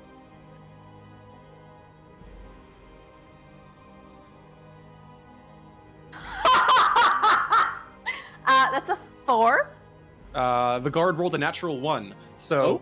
you stumble Oh staggering my for a moment as God. someone next to you slams into the side, and then you hear a um, grunt from the other side as you slam forward with on the door with your misbalanced weight, pushing it open and catching yourself cleanly as you whirl through the entrance. You see Amity, uh, three heads behind, uh, following you in as uh, several other Vallakians push into the entryway of the foyer. Uh, upstairs, Erthrendir. Does she have? Um, oh, go ahead. up, Erthrendir, you're halfway through shoving things into your pack as Victor glances frantically around the room as you hear a shout go up from the crowd outside. You hear the doors slam open. You hear many footsteps begin to uh, thud on the uh, floor below. Erthrendir grabs Victor's hand. All right, out of time. Now. Victor lets out a uh, a startled uh, grunt as you pull him, but he doesn't resist as you yank him away. Uh, Lillison, are you by the back window? I am. Uh, by now, she has recast um, Distant Mage Hand and um, has gotten the rope already. All right. I mean, if you want, you can just hang it from the windowsill. Uh, hmm. How how sturdy does the windowsill look? Uh, I'm somewhat concerned about the grappling hook uh, situation. It's reasonably sturdy. Um, I mean, it's it's it's an old building, but it doesn't look structurally unsound. Okay, no distant mage hand. Um, just getting the rope ready. Okay. Um, as you do, um, Kiva, you flood into the room, you or the front entryway of the uh, building. From here, uh, from what you can see, you can see the portraits on the walls um, of the Vallakovich clan. You can see the uh, one door half open, uh, leading into what you recall to be the parlor. Um, a long hallway leading down to the right, you can see the place where the first flight of stairs once uh, sat, but now completely empty. Even the jagged, splintered uh, segments of wood having been cleared away, and just leaving a gaping vacuum in the place where the flight once was. And toward the end of the hall, frantically trying to open the door leading toward the rear of the mansion, you see Baron Vallakovich, eyes wide, glancing back toward you with fear and impotent rage in his eyes. Can Kiva briefly try to yell something to Amity? Uh, you can. Uh, she's gonna yell, "Find the dress." Uh, In all of this you- chaos, it must uh, be easier. I know. I know. okay, I'll- great, I'll awesome. All right, Kiva's gonna go after go after the Baron then. Okay. Um, as you pursue the Baron, um, Amity, uh, you follow up behind Kiva. Uh, Kiva, you watch as the Baron vanishes behind a door and begins uh, and slams it shut behind him. Uh, your feet thudding past him as you pass your way past uh, several doors. Um, you can see um, um, just faintly as you uh, pass beneath the through the main foyer. You can see a a woman's pale, terrified face glancing over the side for a moment, uh, and then vanishing back over the edge as you recognize the maid uh, who greeted you the first night.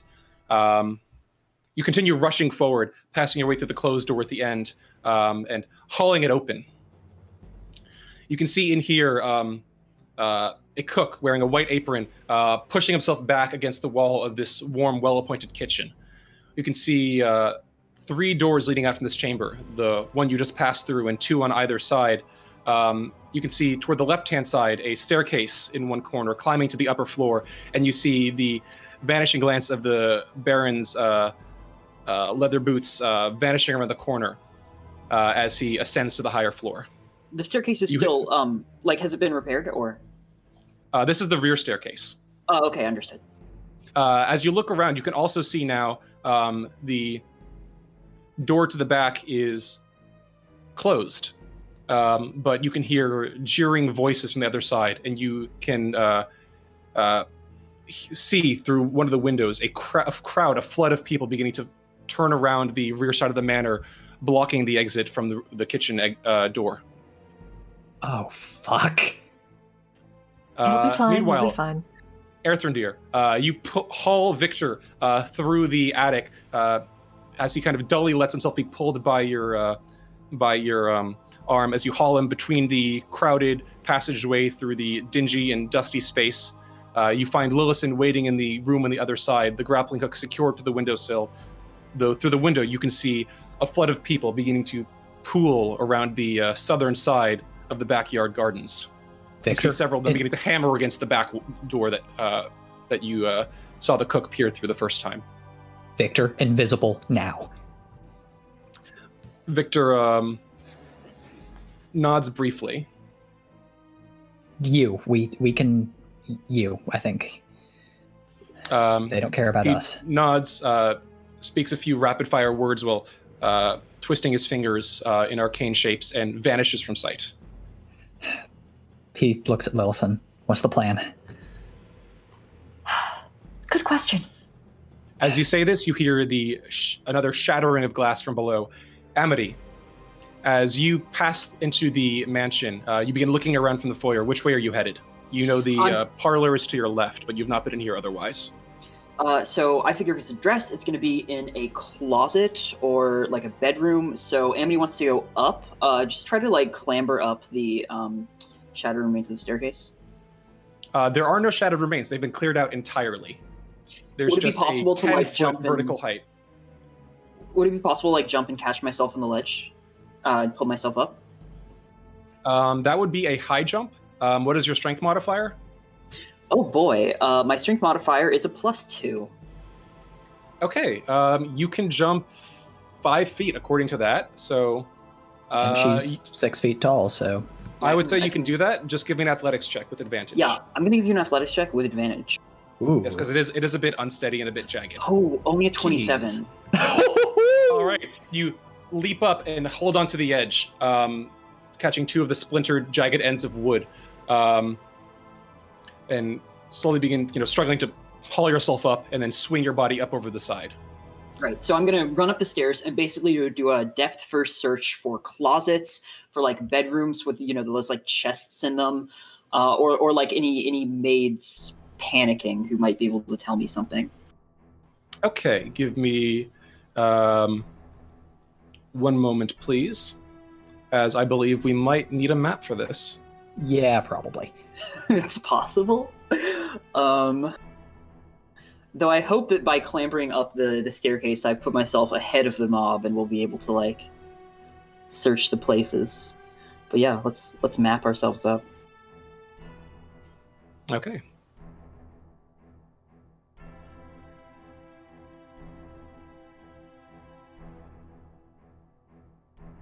Let me just finish placing everyone down. Kiva next. Metron outside with Esmeralda. Please give us vision as well. I've got vision. I do not. Uh, yes, uh, Erthrendir and Lillison, you're at the top. Kiva, you're at the bottom with uh, Metron and Amity, you are in the middle. Okay. I cannot yet see myself. I'm looking around. You should be able to see now.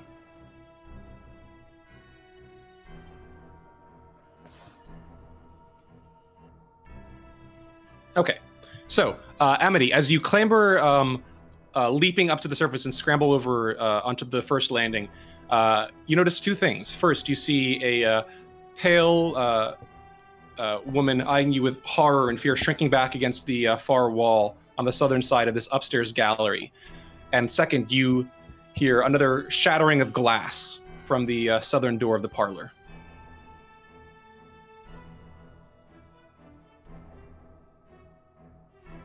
Uh, got it. I'm just reloading. Um, so so yeah, I, I heard like a, a scream, like from someone across the hallway. Um, yes, glancing across, you see uh, you rec- the uh, Baron's maid, who you recognize, uh, pressed against the southern wall, looking absolutely terrified. We'll get you out of here safely. Just we need to find the wedding dress. Do you know where the the Baron's wife's wedding dress is? Please don't hurt me. We won't. We, I'll get you out of here safely if you just tell me where it is. Uh, make a persuasion check with disadvantage. Interesting. One second.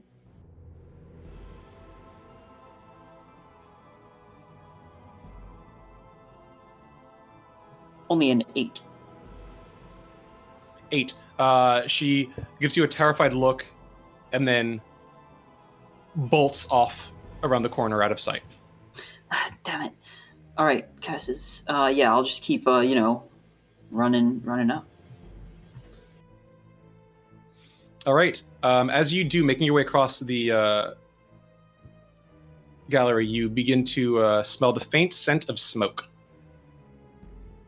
Oh, that's fine. I'll keep going. Okay. Uh, as you make your way around the corner, um, you see uh, a, f- a figure thundering up the steps on the opposite side. You see Baron Vallakovich, breath heaving, uh, mount at the top of the stairs. His eyes meet yours, and he lets out a yelp of shock and horror, and then bolts off to the left. Cool. Um, do I hear Kiva coming up behind him? Uh, you do hear more footsteps coming from below. Yes.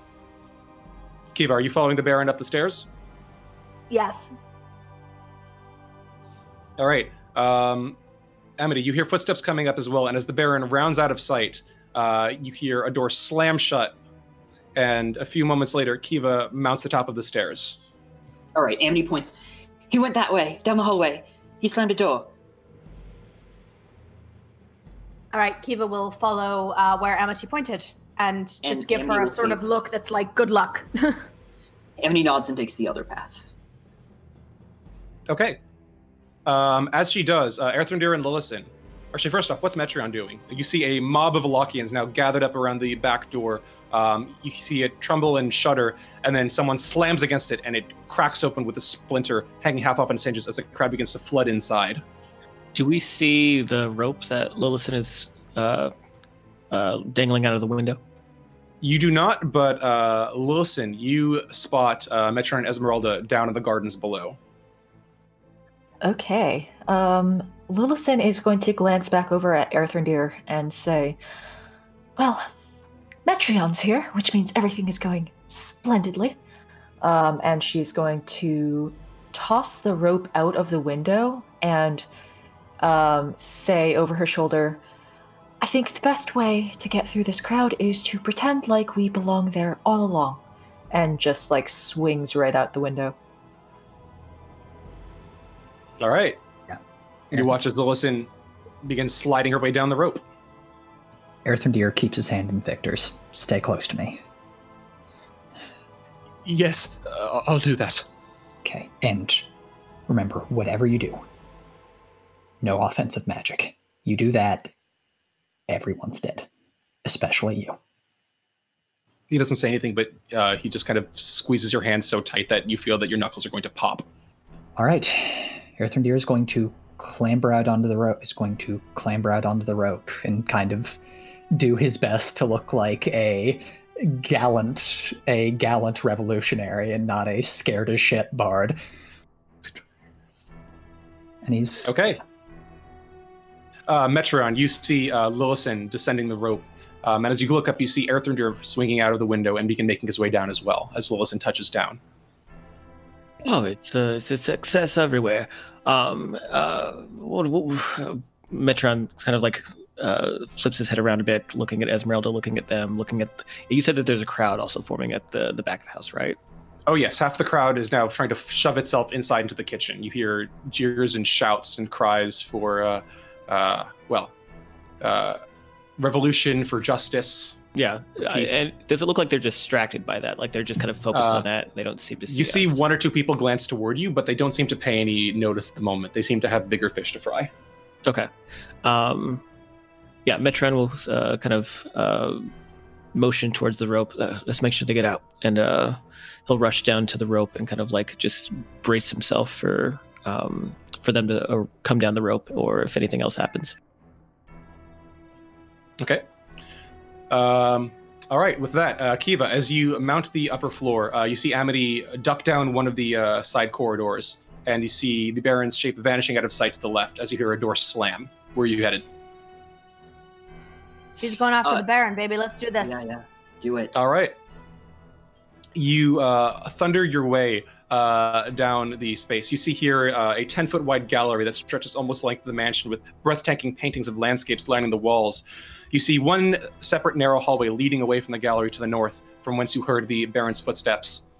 As you uh, step forward, uh, glancing about, you see a door to the left, and uh, s- sorry, you see two doors to the left and a door all the way at the end of the corridor.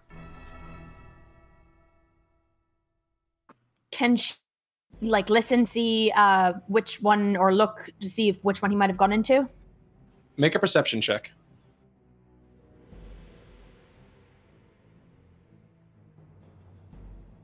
So sorry, my sheet is acting up. Give me one second.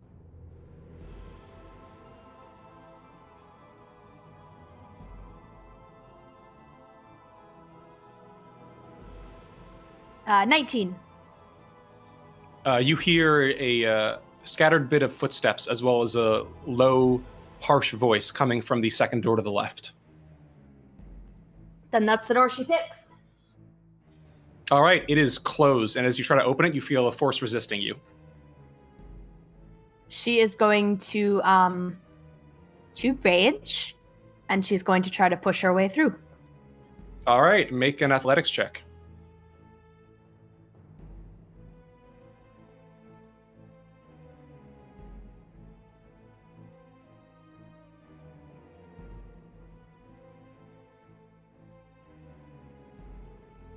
Nineteen. Okay. Summoning up your strength, you slam against the door a single time. You hear a startled gasp and the weight of a body falling away as you slam the door inward.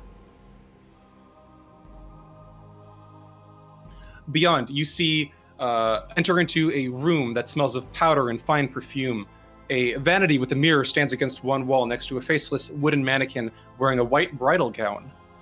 Mounted on another wall, you see a full length mirror with a gilded frame, and a door in one corner leads to a garderobe, another door beside it closed. You see, at the back of the room, pressed against the wall, her eyes wide and her entire body shaking, a tall, thin woman, her long black hair streaked with gray.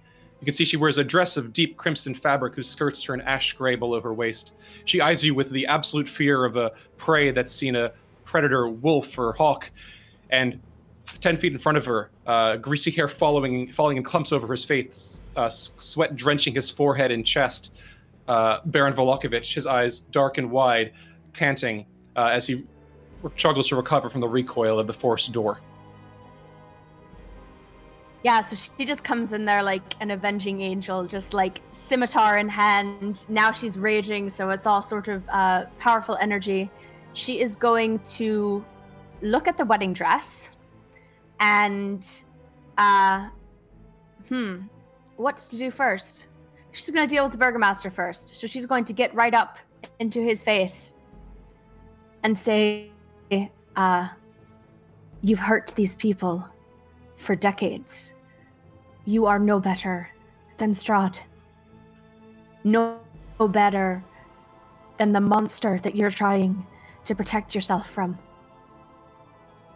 I really, really want to do this myself, but I think I'll leave you to the people that you've been a tyrant over for this long. She's going to kick him down and then uh, go about taking that wedding dress. Okay, first make an athletics check um, to try to shove him prone. oh no, advantage, how the you're mighty raging. fall. Really?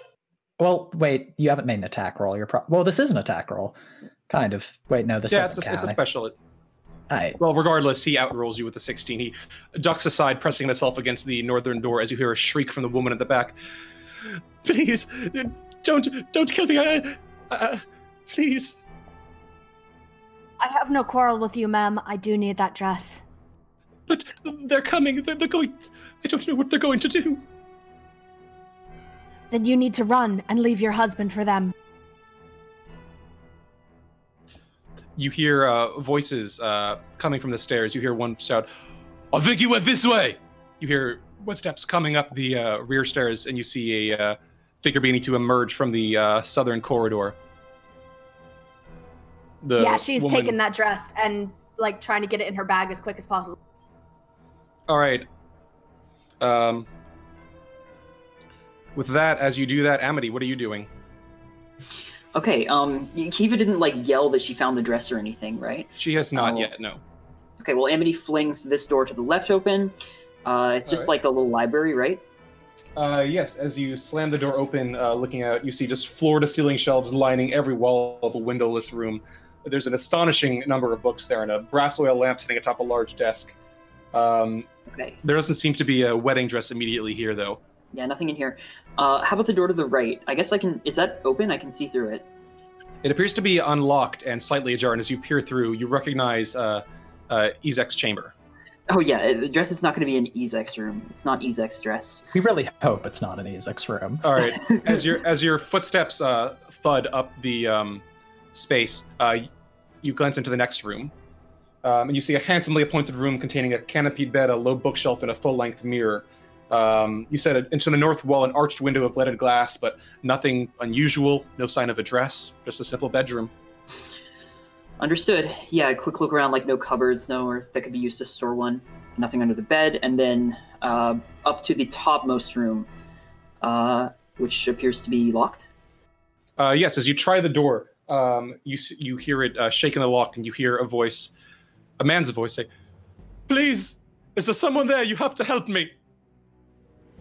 Who who are you? Udo, Udo Lukovich, please, if you're not with the Baron, you have to get me out of here. Do you know where the dress is? Amity's going to try to uh, like ram the door down with her tail. Is that the Uh, make a uh, strength check. I'm always making strength checks. uh, seven. Seven. You slam ineffectually against the door, um, and it shudders in its frame and fails to move. I I don't know about any dress, but but please, if, if the Baron's not looking, you have to help me get back to my family. All right. Well, Amity's going to shout to Kiva. Um, how, how's it going, Kiva? Update. Um, I haven't found it yet, and uh, Amity's going to cast guidance on herself just for that next door slam.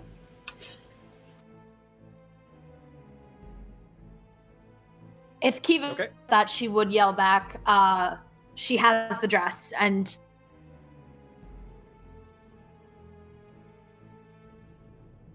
Okay, Amity, you hear that echoing back.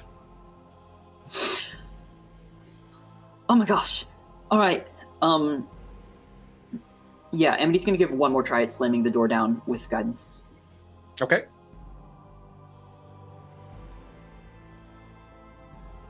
Total of 17. Unfortunately, not quite high enough. It shudders and its frame, but um, it doesn't seem to budge. You hear a despairing moan from the man on the other side.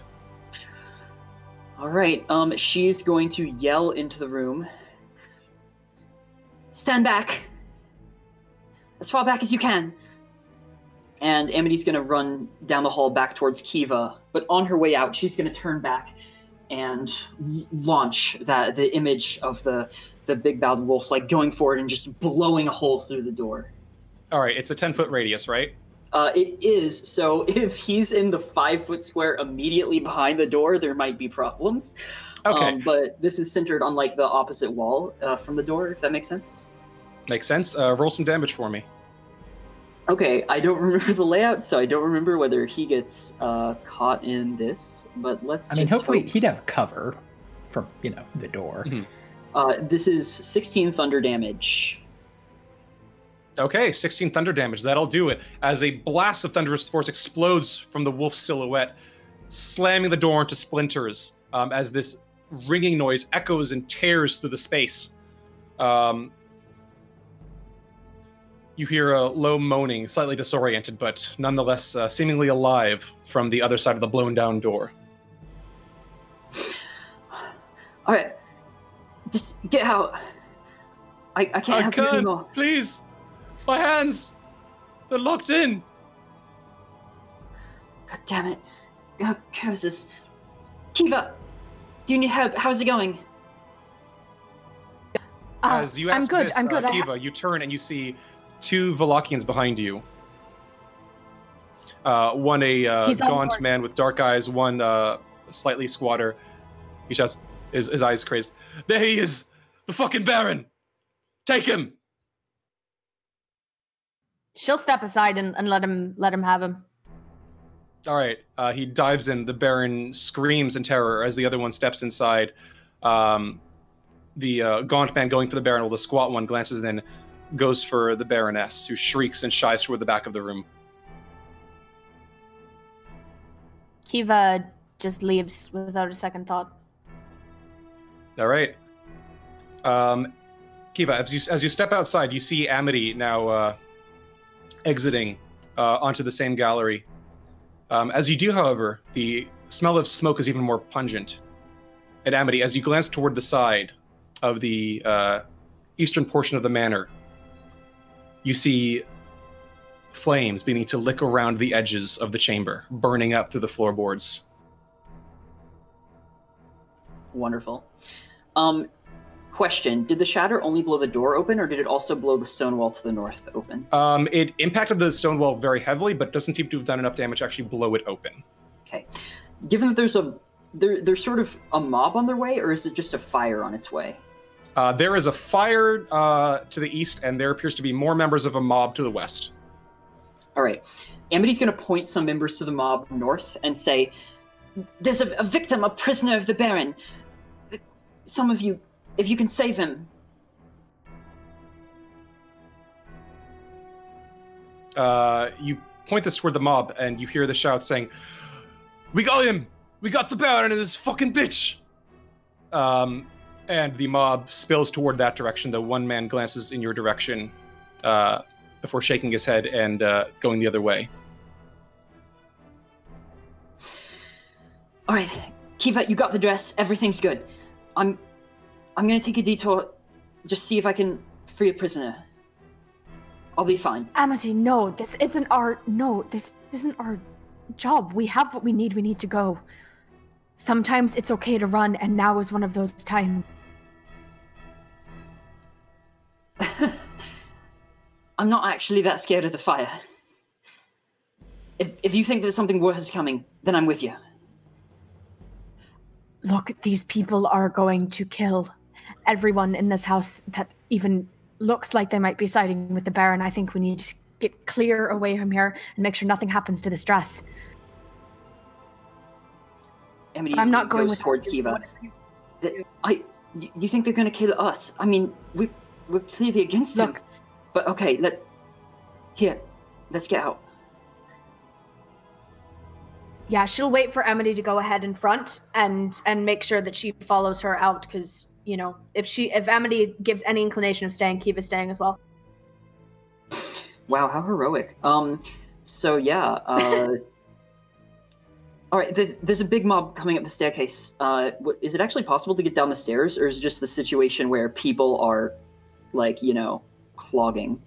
There's a faint moment where it's empty. You, you see another uh, three or four Vallakians come up the stairs.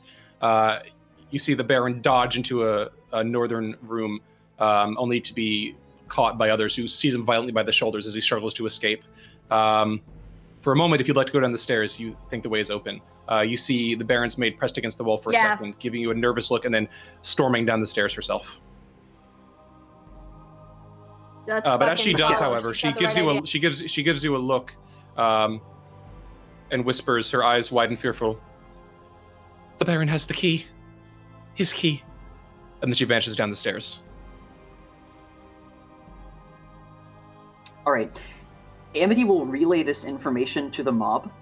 Um, like, you know, th- this a prisoner of the Baron, an, an, an unjust victim. Take the key. Um, but I mean, if if if Kiva of all people is urging her to take the easy way out, then yeah, she's she'll she, she's going down. All right, I will say make a persuasion check. Uh, for me to the mob. Yes, from you to the mob. Persuasion to the mob. I'm sorry. Oops, that was perception. Uh, it's an eleven. All right. Um, you think you see someone here at one head perks toward you. Um, you can't tell if they're immediately going to act on it, but it seems the information was received. I'll assume that Udo will be fine at the end of the campaign and go down the stairs. All right. Uh, Kiva, you and Amity make your way down the stairs. You can see the uh, kitchen below. Uh, Metron, uh, Erthrendir, and Lillison, you see uh, the family's cook uh, slam his way uh, out through the door and dive in between the garden uh, rows, glancing fearfully at the mob, who thankfully seem to have no eyes for him. Uh, Kiva and Amity, you're able to make your way downstairs into the kitchen. You can smell the burning of smoke, the hear the crackling of flames from the manor behind you. Yeah, can they get out following the same way that the cook did? Uh, you can, yes. The door is hanging half open, and as you rush outside to the uh, chill Vol- Vallakian air, uh, you see small swirls of mist. Uh, several members of the uh, Vallakian mob still swirling around the outside of the estate, looking up at the building. Um, and to your right, you can see the remainder of your party. She's Erthrendir, uh, gonna Lois, and Metron. You see Kiva and. Amity burst out of the door. Okay, are we fully down the rope and extricated now? You are. You're at the base now in the gardens. Let's Okay. crack on then. Let's go. And uh, Metron's already going to start running. Lillison's gonna look Yeah, same. around and uh and just like say, Victor, Victor, I- I've got I'm him. here. Let's go. all right, be quiet. Yeah. Ah, Er- Victor, how long does your spell last? Just a minute. It's it's about to go up. Okay, Erthrendir is going to pull him to the side of the house where there's a bit of mob, sort of where where he's got a bit of cover and cast regular invisibility on him. All right. Let's also, uh, before we forget, let's also retrieve the rope and grappling hook. You you can do that. Yeah. Thank you. Is that going to be another distant mage hand? Does it have to be distant this time? It's just from the windowsill, isn't it? Oh, that's fair. Yeah, I would say you can do it with a normal mage hand. Yeah. So, All right. uh, All right. retrieved. Okay, a few members of the mob spare you odd glances, but you watch as people begin to exit the manor. As you begin, are all of you fleeing together uh, away from the estate? Yep. Yeah. Yeah. All right. Hell yeah. As, As you do, you leaving too, he'll pick up a Hmm? rock and just throw it through one of the bottom floor windows. Solidarity. It crashes through, splintering the uh, glass into the inside of the mansion. And as it does, you hear cries echoing through it. Uh, you hear one man saying, We got him! We got the fuckers! And then from another side, you hear a shriek of, Fire! There's fire! My god, it's going to burn down! You see uh, large tongues of flame beginning to lick up from the eastern side of the building, um, starting to curl as smoke billows up from the top of the mansion as the inferno begins to spread and spread across the old wooden beams of the neglected structure. Who set this fire? What were they thinking? I don't think there was love. And as you escape north onto the road, leaving the burning mansion and the screams of the elder Vallakoviches behind, that is where we will take our break. Woo! Oh boy. This is what, like our second house on fire in less than 24 hours? It is. It really is. I mean, if you count the other houses too, it's probably like our fourth or fifth. We didn't burn Death House, that's something. We should time. have. We should have. Yeah. I guess now we're gonna have to like go and burn down um Ireena and, and Ismark's house just to complete the set of Burgomaster's houses burning down. Let's just burn down Yeah, every, we like, every gotta. every important location. Every in- in building that has a map gets Yeah, exactly. Yeah. Culminating in it's not- Castle Ravenloft, of course. Yeah, exactly. Just practice for the Windmill. ca- for the castle. Demolitions practice, yeah. My players burn down the windmill. We can do it. My god, you pyromaniacs. All right, well, as always, we will pick this back up after a 15 minute break. Thank you for watching, and we will see you back here soon.